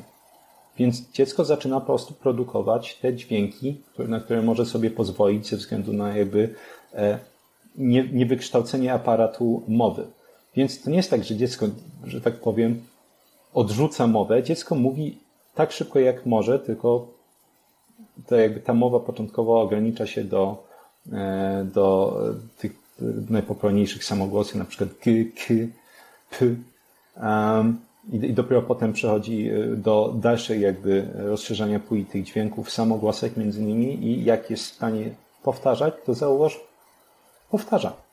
Każda, każda osoba, która, ma dziecko w domu wie, jak to wygląda. Jak dziecko zaczyna mówić, to bierze słowo, powtarza je często 10, 20, 30, 40 razy, non-stop do obrzygania, że rodzice mają dosyć, bo też ma bardzo ograniczoną pamięć krótkotrwałą. Więc to jest jedyny sposób, żeby jakoś sobie zakodować. To w zasadzie takie maślenie dziecięce. Kiedy przyswoi już parę słów, to dziecko zaczyna tworzyć zdania. Znowu, intelektualnie jest bardzo ograniczone, więc tworzenie zdań na czym polega? Na przykład nie wiem, był woda, czyli na przykład ich, ich mniejsze, nie wiem, jakieś dziecka chce wodę. Tak? I potem coraz bardziej, im bardziej te, te zdolności kognitywne wzrastają, pamięć krótkotrwała się rozszerza, zaczynają tworzyć coraz barwniejsze zdania, a dzieci non-stop tworzą zdania. Po prostu my jesteśmy przyzwyczajeni, że zdania to ma być pełne zdanie. Dzieci z miejsca zaczynają łączyć ze sobą słowa. Słowa, gesty, że tak powiem, to jest absolutnie pełna komunikacja i głębokie kodowanie, od, odkąd, że tak powiem, jest to tylko wykonalne e, jakby na podstawie zdolności kognitywnych danego dziecka. Natomiast to osłuchiwanie słynne, o którym się mówi, pewnie, że się osłuchuje, bo nie ma innej możliwości. W sensie, jeśli nie możesz mówić, to co będziesz robić? się wyprodukujesz parę, parę tych dźwięków na krzyż i, i siedzisz, siedzisz, leżysz, słuchasz. Natomiast już, już pamięć, jakby to, to, tak mówiłem, że dzieci produkują na potęgę. Dzieci bardzo głęboko kodują. Wykonują mnóstwo powtórzeń słów, to e, nauka tego języka, jak się mówi, te L2, L3, czyli ten już nasz drugi język, nie język ojczysty czy kolejny, to są zupełnie inne e, neuronalnie procesy niż nauka języka pierwszego. Bo, bo tam jakby ta plastyczność umysłu i, i, i, miliardy tworzonych e, jakby połączeń neuronalnych e, z każdym kolejnym dnia życia dziecka jest, jest niesamowita. Inne procesy po prostu. I tym akcentem, obalając jeden z najpopularniejszych mitów a propos nauki języków, zakończymy. Jeszcze może pytanie takie z innej beczki, bo mówisz o tych całych metodach nauki bardzo dużo. Czy cię to nie męczy? Nie, w sensie no, jest, jest, jest, jest to pasja i nawet jeśli czasami oczywiście, że tak powiem, wydaje mi się, że każdy tego doświadczył. Jeśli jest coś, o czym się mówi cały czas, e, czy jesteśmy zmuszeni do odtwarzania danych informacji non-stop, to rzeczywiście w pewnym momencie może być to męczące, natomiast, że tak powiem, nie wiem, ja jestem, jestem chyba trochę idealistą, bo wiem, jakie efekty może nauka przynieść. W sensie czas, czasami wystarczy, no właśnie, a propos tych, tych symulacji rzeczywistości sobie popuścić wodze fantazji, że e, nawet będzie paru słuchaczy, którzy choć część tych informacji wdrożą, wdrożą w życie mm, i to zmieni ich życie. Może to zmieni życie ich rodziny, e, ludzi dookoła. Może w jakiś sposób kogoś to natnie w ten sposób, że w tym momencie, nie wiem, stworzy jakąś firmę za 10 lat, i to będzie ten impuls, który to wszystko zaczął, da, nie wiem, miejsca pracy trzem tysięcy osobom i tak dalej. Na zasadzie nigdy nie wiadomo, jak po prostu te, te cenne kamyczki wiedzy, e, jaką lawinę mogą pozytywną wywołać. Także, że tak powiem, e, raczej często nawet jeśli, jeśli jest to trochę takie już po tylu latach przetrawione przez, przeze mnie i, i nie tak ekscytujące jak na początku, to jakby możliwości, jakie ta wiedza daje, e, wciąż, że tak powiem, sprawiają, że to nie przestaje być ciekawe. To jest świetny sposób myślenia, muszę Ci powiedzieć. No i rzeczywiście bardzo idealistyczny. Więc dziękuję Ci bardzo za podzielenie się naprawdę ogromem wiedzy. Nie, ma sprawy. Naprawdę Ci dziękuję. I chciałbym Cię zapytać, gdzie widzowie mogą Cię znaleźć, jeżeli chcą czegoś więcej, chcą może dokładniej poznać jakiś temat. Gdzie mogą Cię znaleźć? Więc tak, e, mnie w sumie głównie można e, znaleźć w trzech miejscach. E, Pierwsza, e, pierwsze dwa miejsca to są moje strony angielska i polska. Universe of Memory, czyli uniwerse przez V, universe of memory pisane razem.pl, to jest strona polska, albo universeofmemory.com, to jest strona angielska, albo na YouTubie na kanale e, moje imię i nazwisko, czyli Bartosz Czekała. Czym jest takie rozgraniczenie, że na kanale dużo częściej mówię o medycynie i żywieniu, różnego rodzaju badaniach, mechanizmach, natomiast na, na stronie i polskiej i angielskiej mm, mówię głównie o, o pamięci, produktywności, kreatywności i, i nauce języków e, obcych. Więc, że tak powiem, tematycznie jest to w jakiś sposób rozgraniczone. Jeszcze może jedno pytanie techniczne. Czy, e, czy informacje na University e, of Memory Universe, Universe. Universe, Universe. Czy te informacje tam są takie same, tylko w innym języku, czy jednak... Nie, nie. To jest, bym powiedział, zazębienie jest może 10%, może 15%. E, w sensie to takie, niektóre artykuły by, były rzeczywiście tłumaczone raz z jednej strony na drugą, ale bym powiedział, no na pewno ponad 80% tych artykułów na, na tych stronach są, są, że tak powiem, osobne tematycznie, także jeśli hmm. ktoś chciałby, że tak powiem, maksimum zgarnąć, to tam jest pewnie ze sto parędziesiąt artykułów na, na obu stronach. Objętość wielu, wielu książek. A propos tematów też między innymi, na które rozmawialiśmy. Jasne. To czy polecasz bardziej polską czy anglojęzyczną wersję, ktoś chce się wgłębić? O, o, obie, tak naprawdę obie, y, że tak powiem, wąskim gardłem będzie ewentualnie język, tak? Y, też po angielsku mam dosyć taki specyficzny styl pisania, na pewno du dużo ciężkich słów, że, więc jeśli ktoś nie jest na takim no minimum porządnym B2, może nawet bardziej niż C1, to może być dosyć ciężko to czytać, chyba że oczywiście wiadomo, Google Translate. E, natomiast obie bym polecał, nie mam jakiegoś, że tak powiem, ulubionego dziecka. Raczej jest to kwestia tylko, czy, czy angielski umożliwia czytanie jakieś bezproblemowe artykułów. Znaczy, że no to tam często są jakby mm, słowa specjalistyczne, czy to z języków, czy, czy nauki o pamięci, które padają, więc trzeba będzie też przebrnąć jakby przez to. Super, ja wszystkie linki podam w opisie, żeby nikt nie pomylił University z Universe, jednak tak jak ja to zrobiłem. Mnóstwo osób to robi. Więc linki macie w opisie. I jeszcze raz pozostaje mi podziękowanie Tobie i życzę Ci tego, żeby odezwał się do, odezwała się do Ciebie firma Lingea e, a propos słowników i współpracy jakiejś. Sponsoringu wypadałoby w końcu. Dzięki piękne za rozmowę również i zaproszenie.